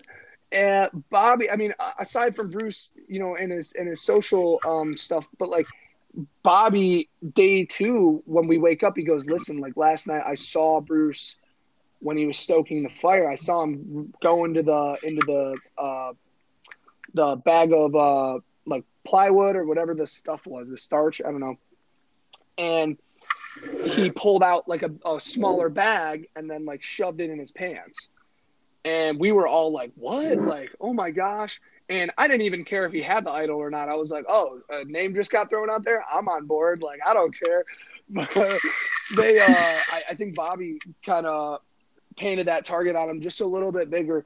Um it ended up being food that we all enjoyed later on anyways. But i think the fact that he was like looking through it um, kind of freaked out everyone else on the tribe because it, it, became clear afterwards, like after we'd found what was in there, um, in the sawdust. That's what it was in the sawdust. Ever after we'd found what was in the sawdust, we all knew that Bobby was telling the truth. That he saw him go into the sawdust and pull something out, and it ended up, you know, being true. But that also made me kind of be on edge about Bobby because Bobby was, I knew that he had lied about Bruce putting it away in his pants. He said that he had like put it in his stuff or like in his pants or something. He said that he had took it, and I knew that he didn't take it because it was back in the sawdust. so that was kind of the first moment where I knew Bobby was here to here to play. Um, but man, Bobby's a great player. Bobby's fantastic so going into like the next day with like you know the muty challenges and tribal councils again, you kind of already kind of explained like why the votes went the way they did for the most part. Um, what did it kind of what did it like really feel like finally like writing someone's name down, knowing that you were ending their game essentially? Uh, so man, I was so freaking excited. You have no idea. I wanted to go to I've been wanting to go to tribal council forever, and uh, you know, it's it like I'm just saying conceptually, like it's very very cool to go to tribal council, but here is something that people who watch the show will never be able to understand. You guys know just as well as me that when you're sitting on that chair and you think that you think you're in the know, you think you have the plan going on, you still have that voice in the back of your head that's telling you it could easily be you right now and you have no you have nothing shielding you like it's all so it's it is a nerve-wracking feeling whether you are right or wrong because you honestly have no idea what anybody else is going to do until those names are written down and it is a truly truly truly crazy it's it's a crazy mind game sitting on that stump really like that was something that blew my mind was how uncomfortable I felt being comfortable on like in the vote. Um, I I do, and unlike real you know, you've got things like a live audience and you've got drums. Yeah, yeah, that was also a lot freaky too. The yeah, yeah, the the the aesthetic that they added is also always. I mean, that was really cool. The drums, man, that was making my heart race when you pick it back up when John was coming during back. like every single tribal council was so good. It's like just like this constant like deer in the headlights, like oh shit. But it's, it's like like whenever people, people were talking answering John's question, like he's like he just was just staring off, like yeah, like he said, just like oh my god, like I think I'm good, but just like he, just like having a like epiphany, but like a um, yeah, really I was having like a one. mid-teen crisis, dude. Like every vote, it was crazy. Uh, tribal council is so much fun. I do want to just say that like I because this is like if I have any one regret in the game, it would be though I I don't know. It was the way like it was the way that I gave the confessional when I voted Bruce out, and I do want to apologize if you're listening, Bruce. Um, I was a little harsh. I'm sorry. Uh, and I shouldn't have wrote your name wrong because, uh, yeah, that was mean. Um, but aside from that, that was a that, I mean that was like the first vote where I got to establish trust with with a group of people and it felt good because I felt like I was good within that group. I I I, I didn't feel like I was on the top. I didn't feel like I was on the bottom. I just felt like I was in uh, I just I don't know. I, I just felt so comfortable within that five that it it was it was a no brainer for me to move forward with. I I had an opportunity because because Jen was coming to Rachel really hard, and I don't. Rachel actually never told me, but I could see them like kind of conversing. I could see like Jen really getting like into the conversation. I could tell that she was trying to flip her. Um, and Christine had told me, "I'm never going to write your name down." And so I I had this you know, feeling I could pull Christine and Jen together and maybe I could pull Rachel in and then us four could vote out Austin, Bobby, and David. But then I thought it's so early. And again, there's no swaps. There, I, I wasn't going to play counting on the swaps. I was going to play for the tribe at the time being. And so I just kind of said, I it's too early to shake the game up and I'll just go with the five. So I, I did end up going with the five. I think the last time I spoke to you, like in the game before you guys ended up merging, I think you were still kind of like maybe feeling like you could play either way between Austin, and Rachel, and Bobby and David. But kind of from talking tonight, it sounds like you kind of you were pretty much had it gone to five, you would have sided with Austin and Rachel hundred percent there, maybe. Um. So, yeah, it's it's actually interesting because they they were watching the tribal council, and it's a line, and it's, it's David, um, it's Bobby, it's Rachel, it's me, and then Austin. And so Rachel, Rachel was sitting in the middle, and I can't see David or Bobby. Um, and so they pull the thing up and they say, We're having our next challenge right now. And me and Austin just turn our heads at each other. And I got to commend Austin also because if you've ever played or seen Austin play a game of Survivor, that guy is the most composed person I've ever met in my entire life. Like I was freaking out and I was in the middle. I, I had that it was my decision of who was to go home that tribal. And I was freaking out because I didn't know what I was to do. And Austin, I said, you know, who do you want to vote out? And he looked right back at me and said, I don't care, whoever you do. And that to me was like a game moment that I'll never forget because he knew that his fate was in my hands and he played it off so damn cool. So I Austin, that was phenomenal, brother. I've told you that before, but I just got to say it here because that is that was crazy to me. Um, but I knew that David and Bobby were not going to split because the time uh, it was after some challenge and we were walking over to the water and David and Bobby had come up to me as a pair and said, "Hey, do you want to be in like a three? Like you want to lock down this three? And I totally, oh, you know, I, oh, hell yeah, man, this is it. Like, we're the three strongest. We got to run this. Uh, you know, telling them everything they want to hear. But in my head, I knew um, they were never going to go with me over each other. They, they were best buddies. You could tell the minute that they got into camp uh, that they were best buddies. And so, had I had to choose, it was a no brainer for me to go with Austin and Rachel, given also that I had that information about Austin. Thank you, Will. Um, so that that just further drove the fact that I wasn't gonna go with David and Bobby. Um, had it come to that point, I also figured it was getting down to that time where we were gonna merge, and at that moment, you know, Bobby had gotten the votes from Christine and Jen, the previous tribal. So I figured if I get out Bobby, that's you know least amount of blood on my hands going into the merge, and then I can kind of skate my threat level down and I can kind of slide through for a little bit because Bobby had already had two votes. He was already pegged as the leader of the tribe, you know, whatever. And so it had it had kind of worked out for me just so simply that had I had to go to tribal again, I was I was going to vote Bobby out. Well, before we move on, uh, I want to hit some pretty uh, important highlights on this day three. First, being the um, drunken sailor challenge with the with the lopsided wheel that you had oh to stand on gosh, top of. Man. So first off, this was the first challenge that we had where two teams were going into tribal council, so the stakes were higher.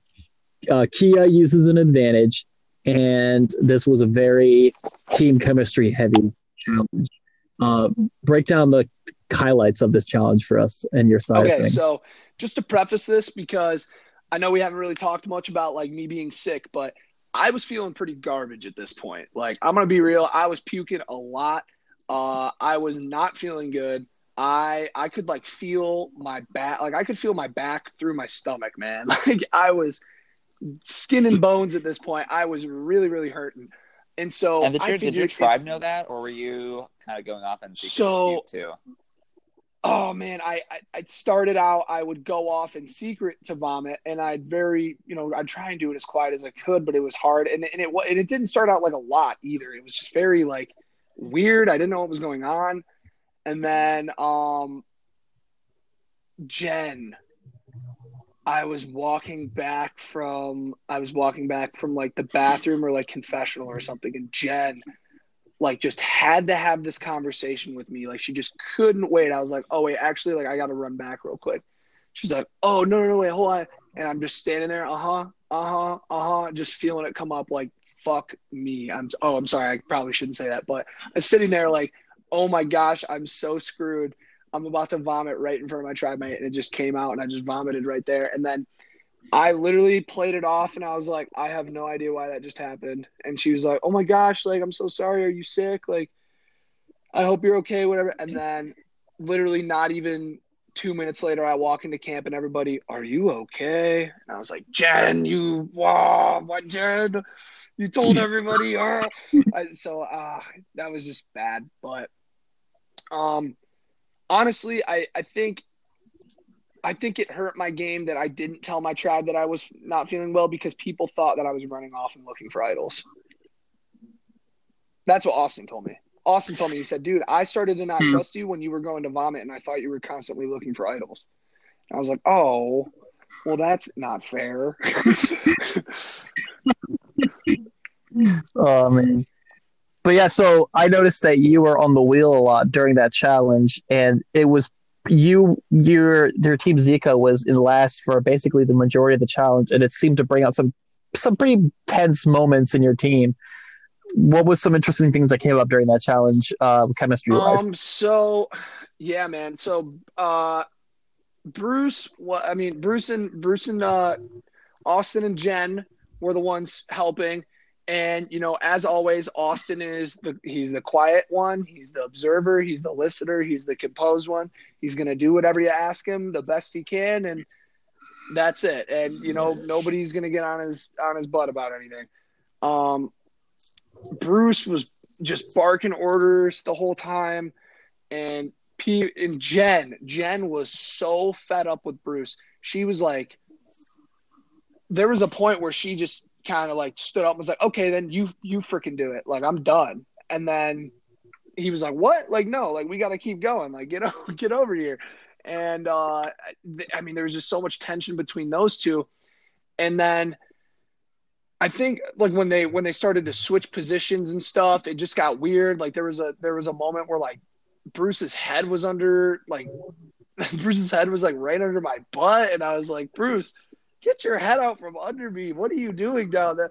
And then there's another moment where Jen's like in front of me and we're going over this big grass bump and I'm just telling them, keep going, keep going. You have to keep moving. You can't stop it.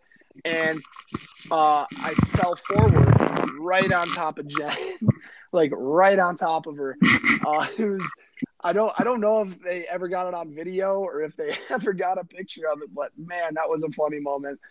Um, all around though, that challenge was super fun and it was really challenging. And I, I, I think that was like, I, I think I took the hero role in that because I really just, I, I didn't want to lose. And I, I hate that I did because I knew I could have been okay either way, but I just didn't want to lose. And so I, I guess that's just the competitor in me coming out when it should have been survivor smarts. I, sh- I should have took one of the roles um, as a pusher, um, but I don't actually know who else would have balanced.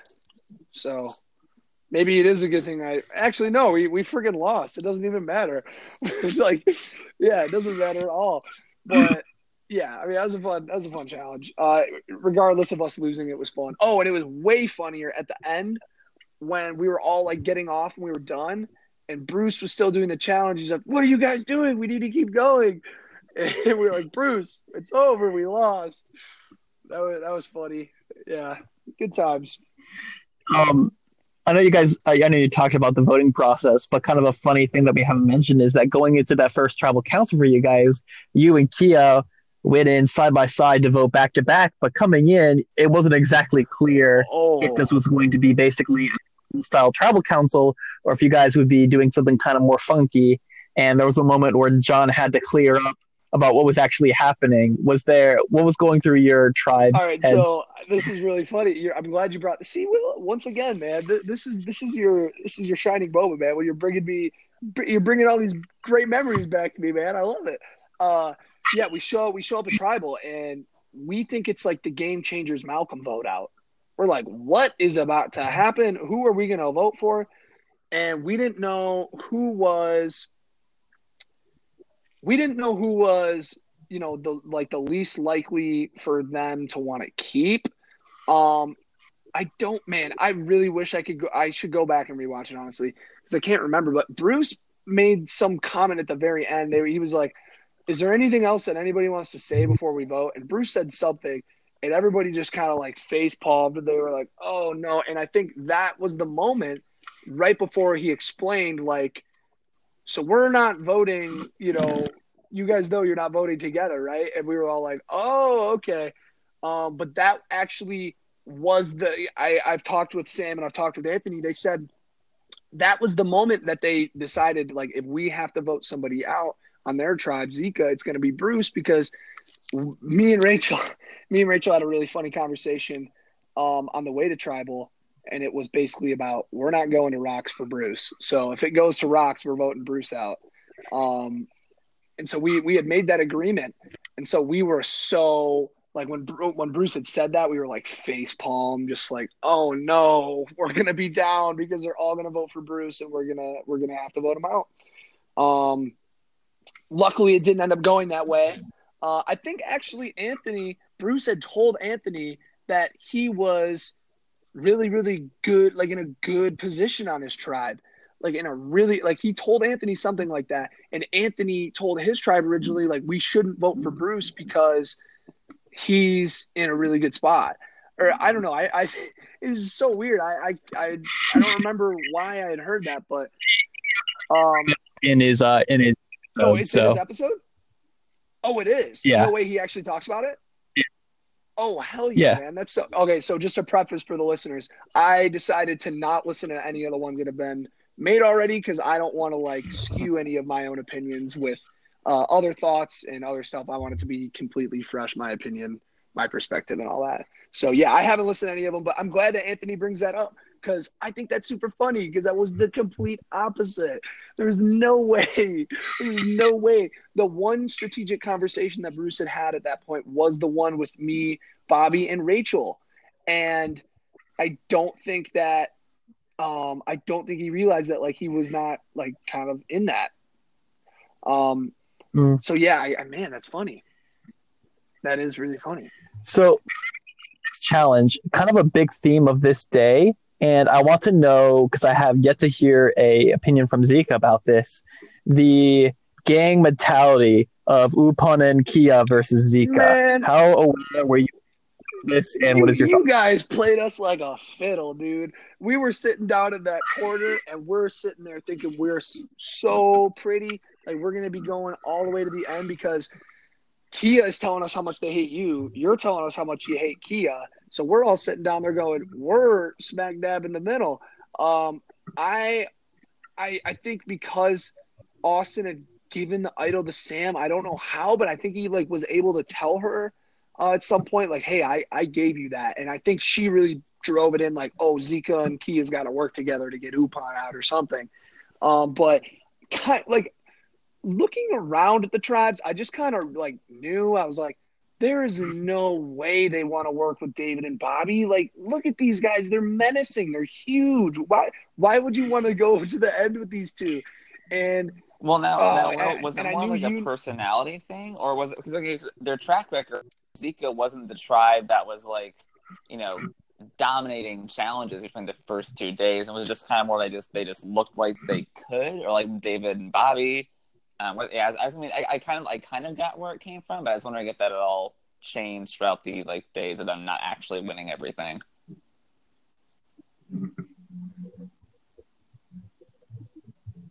oh, are you talking to are you talking to Will or are you talking to me? Uh, that was for Will. Yeah, that was for Will. It was for Yeah. me? Oh, um, sorry. I thought it was for Brendan. no, um, so the way I said it to my tribe is that I see half of the people I don't like and half the people I really like, but they're scary. And frankly, I'd rather just all of them be gone before merge. so that was my opinion on Zika. But overall, we did see them as a threat. And be- despite there being proof that they weren't the number one team out there, um, we had already solidified a pretty strong bond with Kia.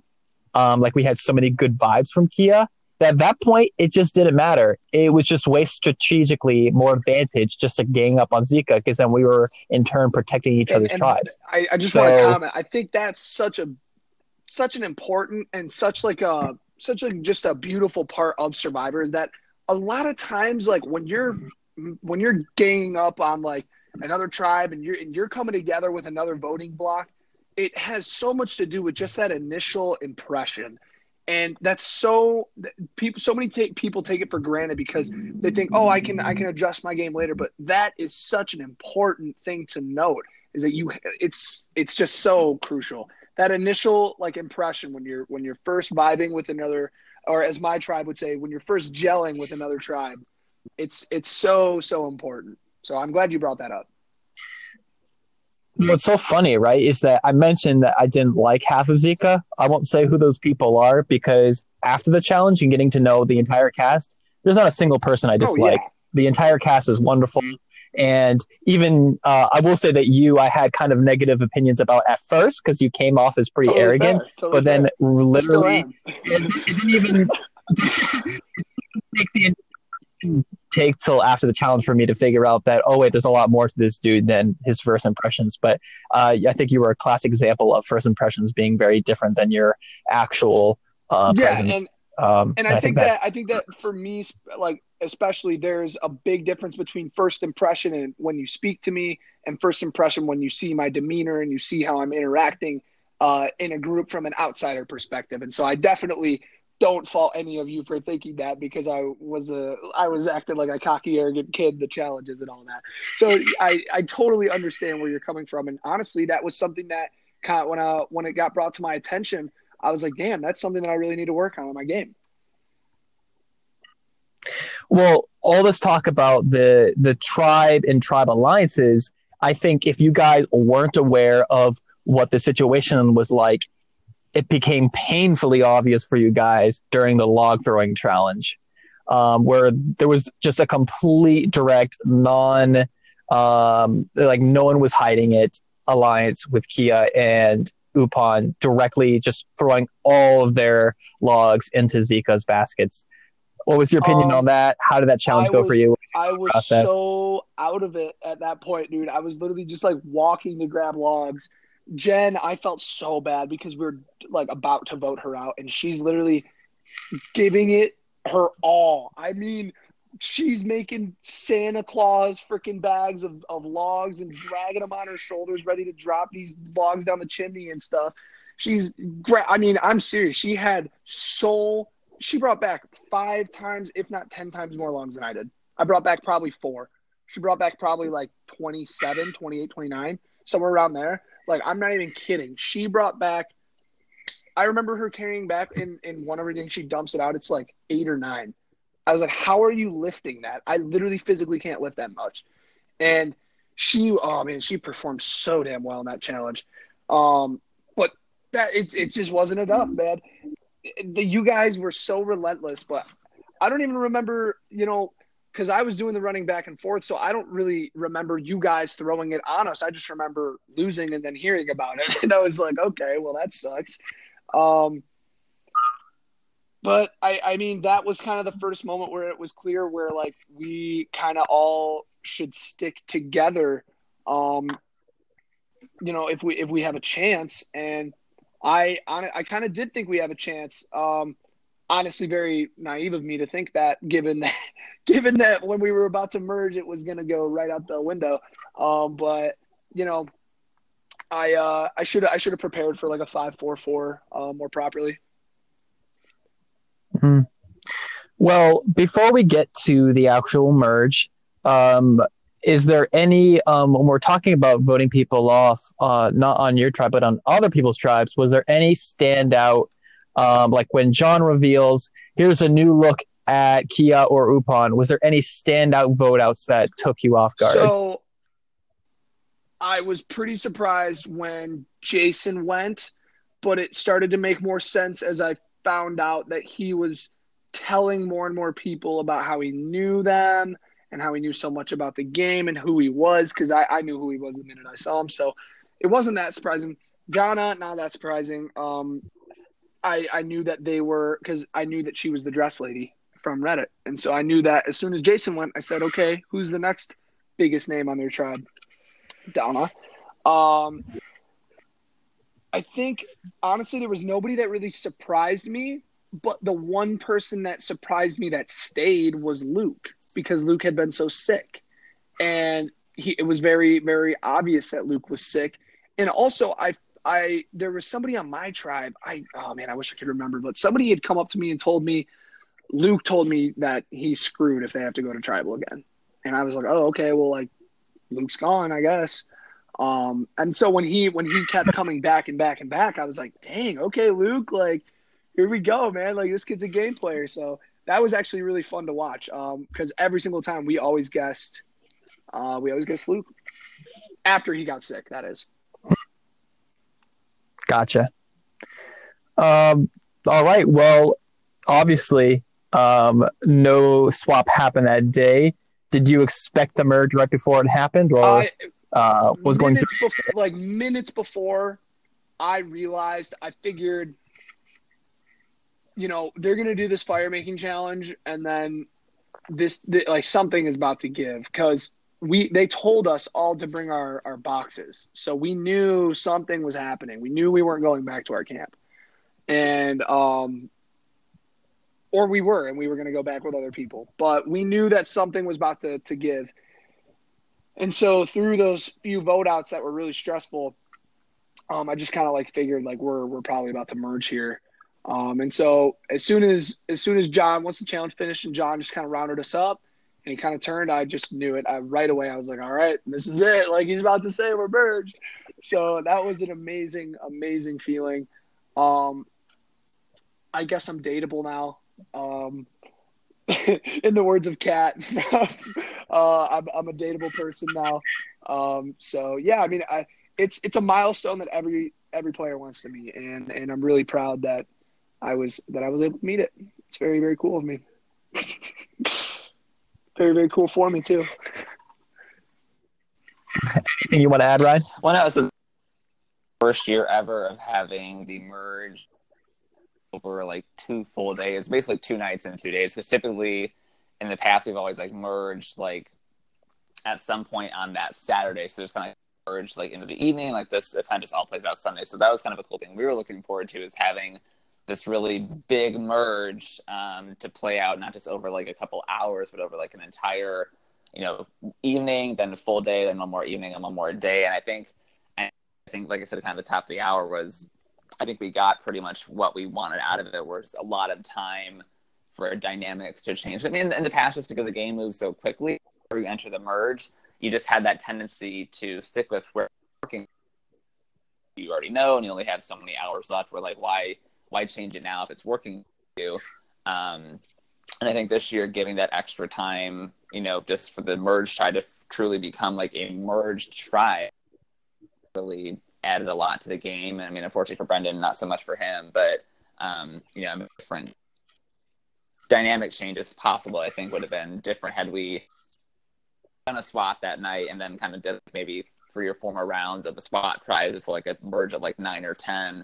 Um, so it's definitely like I said, just you know very exciting to watch all play out and kind of see you know all those different people finally interacting. Really for the first, I think even in the past few years we've had you know kind of pseudo swaps or at least like opportunities for like tribes to kind of mingle. And we try to kind of accomplish that via like in between challenges, having all the tribes kind of conglomerate in like one single area. Um, yeah, it's just kind of cool to kind of see all those three tribes get to the point where now they're all interacting with each other and you know having to talk about boats and stuff. So um, yeah, it's a nice night for us to kind of go into and watch and you know here. Now, Brendan, did you? I know you talked about that you were pretty sticking close to your own tribe and focusing on that. Did you have any other, um, like remnants of a, an alliance or teammates. Yeah, so so this is something that I actually looking back on, I wish that I would have capitalized on because I think just being out there and not having food, not having water, uh, or I mean having water, but obviously not enough, um, is is you know, it can kind of like cloud your thoughts, and I, and I didn't even notice this until like two weeks after the game ended, but uh, the morning after we had woken up well, I guess I'll start on, on the night that we merged. Luke, unprompted, like I didn't even I didn't even come up to him or anything. He, you know, we're sitting next to each other, and he just kind of tells me, "Hey, man, I know you feel dead in the water right now, but I got you, and your your tribe is going to be okay." And I was like, uh, "Okay, like let's talk later then." Like that, that's the best thing I've ever heard. Like I thought I was done screwed, like eight versus five, whatever. Um, and I I just was you know okay yeah no we'll talk later. So I had I was feeling good about that.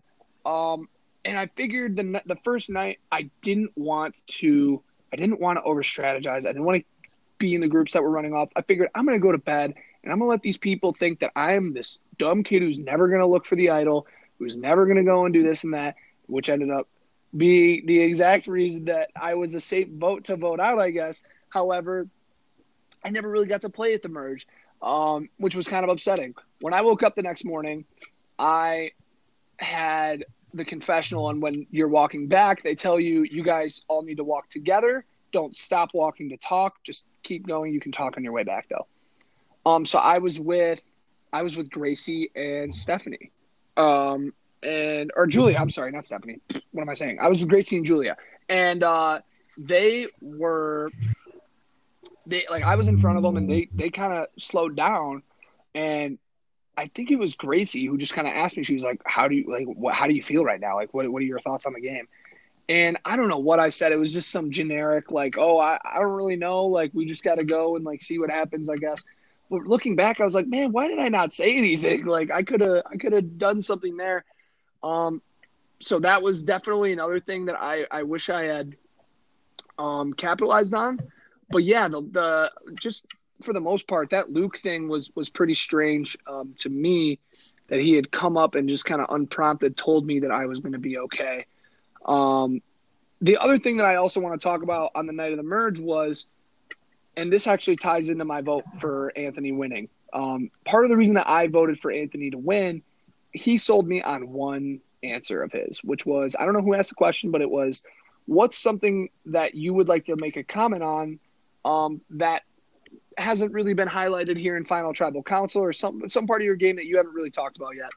And he said, I felt like I had at least one genuine conversation, one real conversation out no not game wise, not any of that with at least every single person sitting on the jury. I was the first member of the jury and in that one night that I was sitting in the same tribe as Anthony, me and him had like a three hour conversation that was really, really nice. And he told me all about his job. I got to know him really, really well. And that one conversation, while it's kind of unfair because Louis was striking the flint for three hours trying to get us fired, but that one conversation honestly won my vote over because I, I, it was, that was a moment for me that I felt like was a genuine, was a genuine, real conversation. And when he said that, that really resonated with me. So, um, yeah, I guess that's just another little cool survivor tidbit.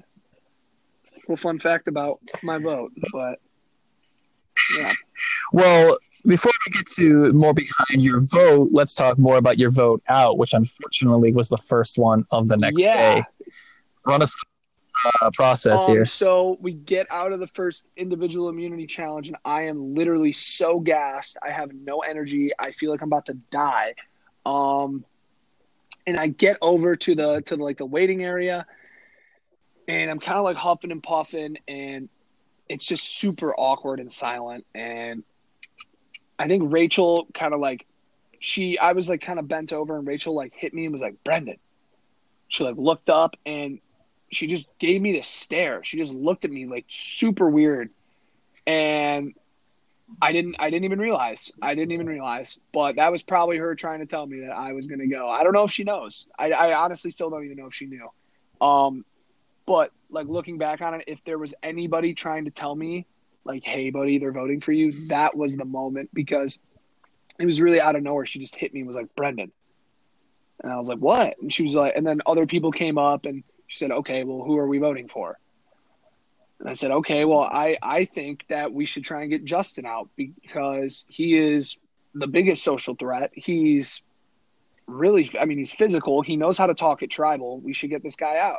Um, and I had talked with Anthony earlier um, in the game about, um, I talked with Anthony earlier in the game about getting Justin out because Anthony brought up to me that he was threatened by Justin because on the way to the challenges, Justin would be hopping from one person to the next, talking to him like pretty one on one.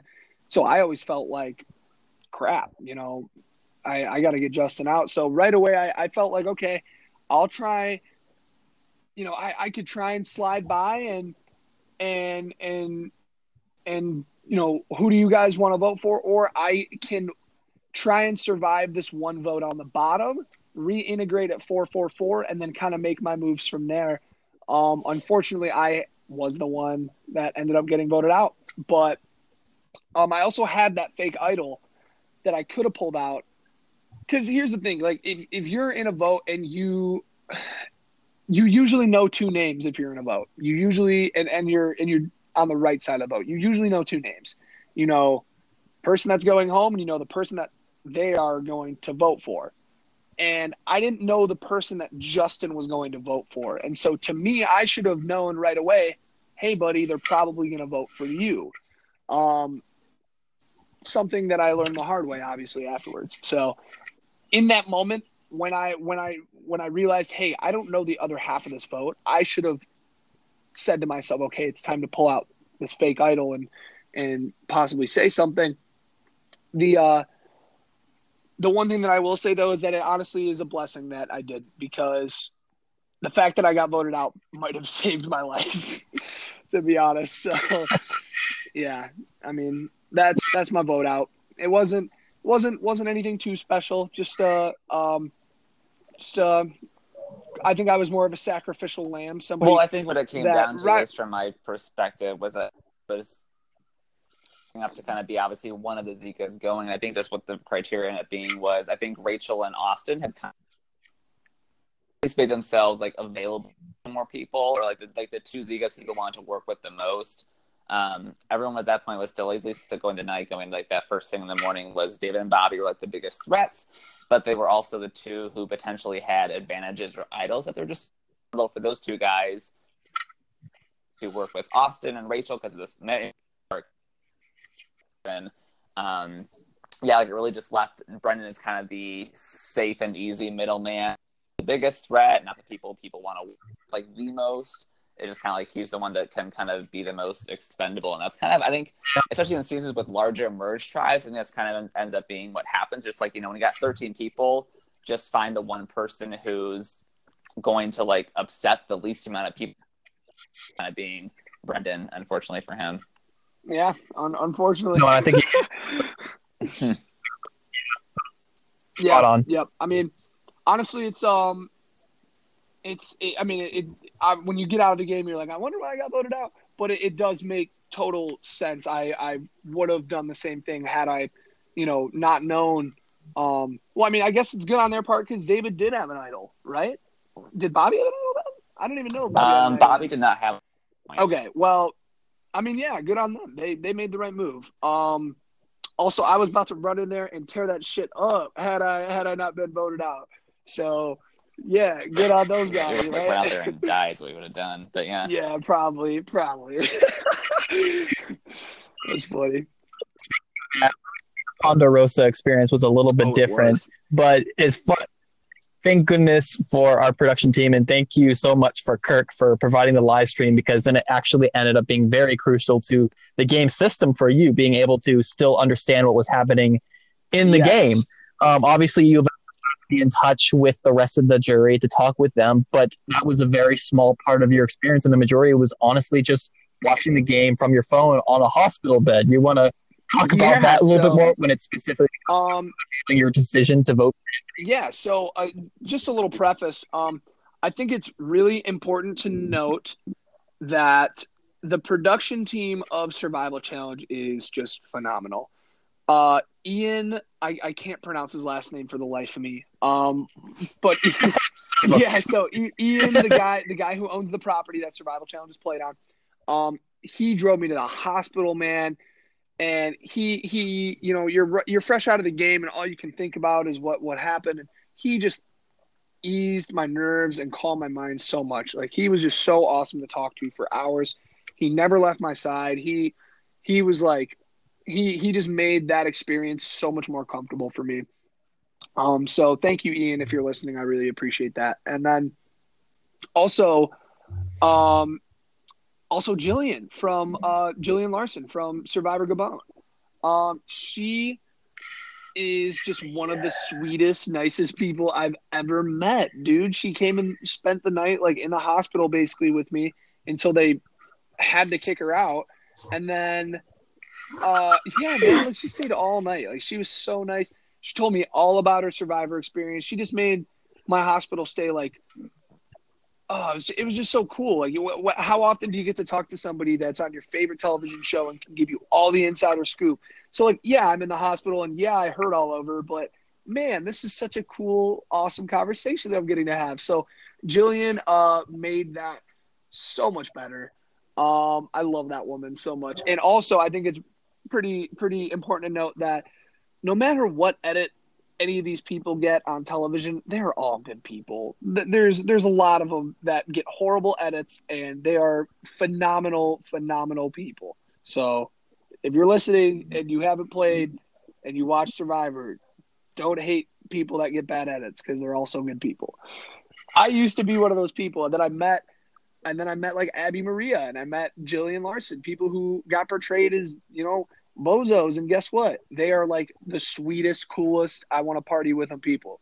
So, yeah, take that. side, then you've got the people who you love who are just above and beyond what you could possibly imagine. Example A being Bob yes, Crowley. Yes. Which, oh, Bob is holy cow. I, I I think I've told this story to almost every single person on the cast of our season. But the original moment before I knew that David was Bob's son, I went up to um when I, like it was like the first time that I saw Bob and he had walked by right when we had met um the other four people. And this is like right at the very beginning and he walks by and I you know went up to David and I wrap, put my arm around his shoulder and I said, "Hey David, you know look at how cute Bob looks in his Crocs, man." I said, "Look at that guy. He's so cool." And David gave me this like, "What the hell did you just say to me?" Stare because obviously it's his dad, and he's like, "Does this kid know? Like, how in the world does this kid know who my dad is?" And so, hours later, you know, we're in camp, and oh, David, what do your parents do? He's, "Oh, my dad's actually Bob," and I was like, "Hey, man, uh." would you have voted me out had I trash talked your dad? it was just a really, really funny situation. But Bob is such a stand up guy. He is just phenomenal. I love that man. I love that man. I can't wait to go back and see him tomorrow. Or tomorrow. What am I saying? I'm I'm, I'm sorry. I can't wait to go and see him uh, next week. I read a text that said tomorrow. Sorry, but yeah, I, I can't wait to go and see him uh, um, next year when we uh, when we go back.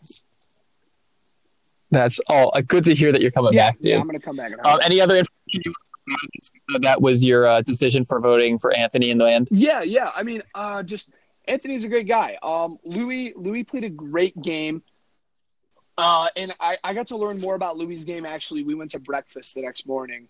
Um, me and Louis did, and I got to learn a lot about his game through that. The problem is that I never had a real moment in the game with Louis. Like I never talked, I never talked to Louis one on one until after the game was over, and that I think in part of that was just me being voted out so early um, at the merge. So that um, I think that kind of hindered my vote towards him. I, I really think like because I never got to play with either of the two guys that I had to vote for to win. So who am I going to vote for? It's going to be the guy that I became friends with. Um, and I think that also taught me a lesson about how important the social game really is over the strategic, you know, aspect of the game.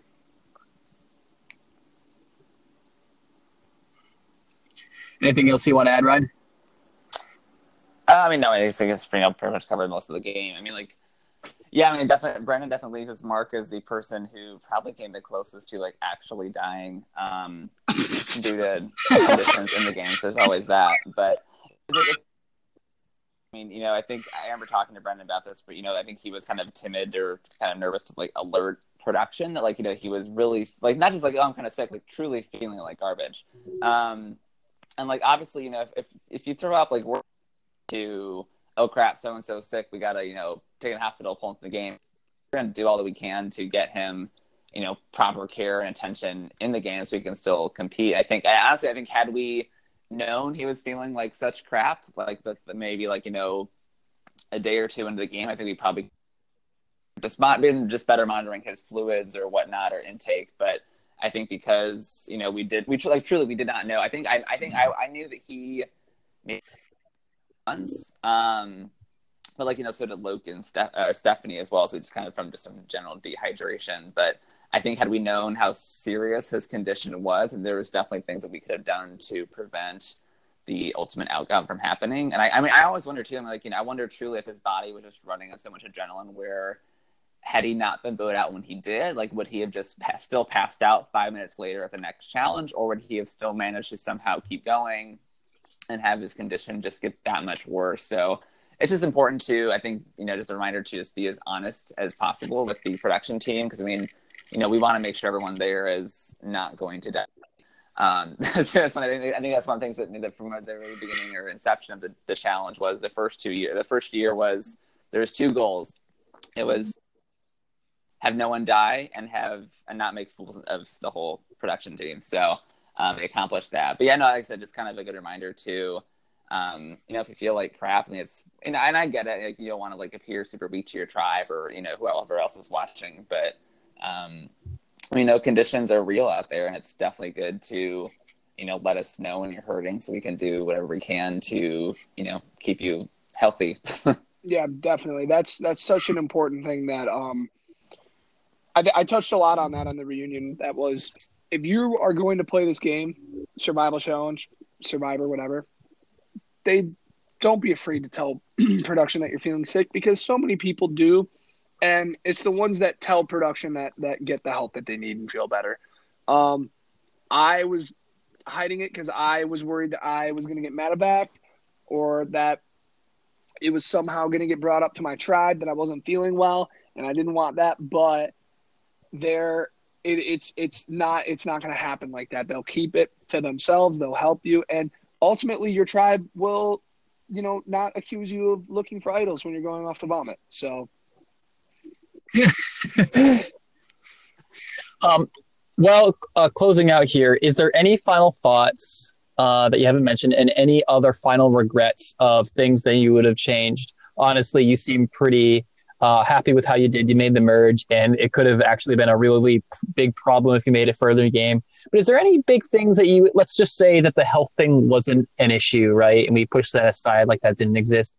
What is like some of the biggest things you would have changed to I, possibly get yourself I to the would have. I would have definitely pulled that idol out at that tribal that I was leaving. Even if I had to admit to everybody the next vote, this isn't even a real idol I I just said that so you guys wouldn't vote me out and you know screw this thing whatever. that would have been better than just holding on to it and saying I was going to do it and I didn't do it. I, I really wish that in that moment I would have pulled it out and said, hey, look, I'm not going home and I'm not going to tell you who I'm voting for. So if you guys don't want me to decide, then you're going to figure it out right now. And that's what I should have said.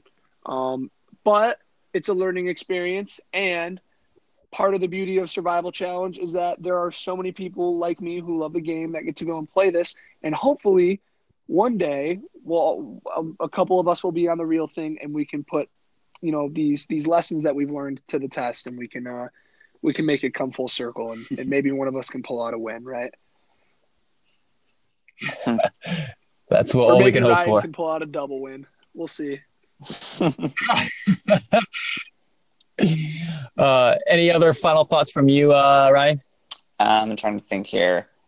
Oh, I guess one last question to Brendan. Like, you know, game move, like moves is your biggest positive takeaway, just player experience from beginning to end. Um, my my biggest takeaway from this was, you know, like my my circle of my my survivor spectrum before I had done survival challenge was so small because I I would watch Survivor, you know, I'd watch Survivor in my college dorm room alone. Like I I didn't have friends that liked this show and I I had my brother and my brother has a job and he's a lot older than me and I and I don't get to see him every Wednesday. And so I was on my own. Like my love for the show was all through me. And so when I found this community and I found, wow, there are so many people that are just like me. They're these they're these game oriented people that want to go out here and they want to and they want to go on the adventure of a lifetime and they love this TV show like I do. That was the biggest takeaway because I've made so many good friends. I've met you two. I mean, Ryan, we just went to Orlando. Um, I mean, it's just been it's just been a wild, wild ride. Um, all the people that I've met has just you know it's made everything so much so much i mean it's made survivor more fun for me. Like I, I, get i get to talk with people about the show that i love and they have a deeper understanding and they don't think i'm a complete weirdo for for you know loving it so much. Do fun thing to yeah, do every yeah, year yeah, right? exactly. mine's still thinking uh, we're more friends that watch it too now so it makes it less weird. Yeah yeah absolutely Will, I just want to say, man, thank you so much for doing this. You are amazing, dude. You do a fantastic job at this, and you're the man, man.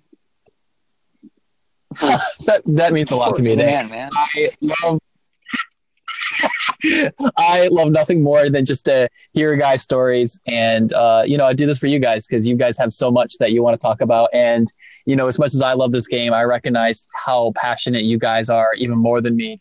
Um, and I just want to give you guys that outlet to really tell your story in full and then also give you a chance to really just clear your head because, you know, weeks, months, maybe years after this game, you'll still be running through those what if scenarios. And uh, it's just a good time to not only get it all out, but to get it documented. And I think that's really important for such a unique life Absolutely. experience. For sure. All right. Well, thanks for joining me, guys. It's been a fantastic episode. Um, hope you guys have a great week, and we'll hear uh, see you next time on Behind the Player.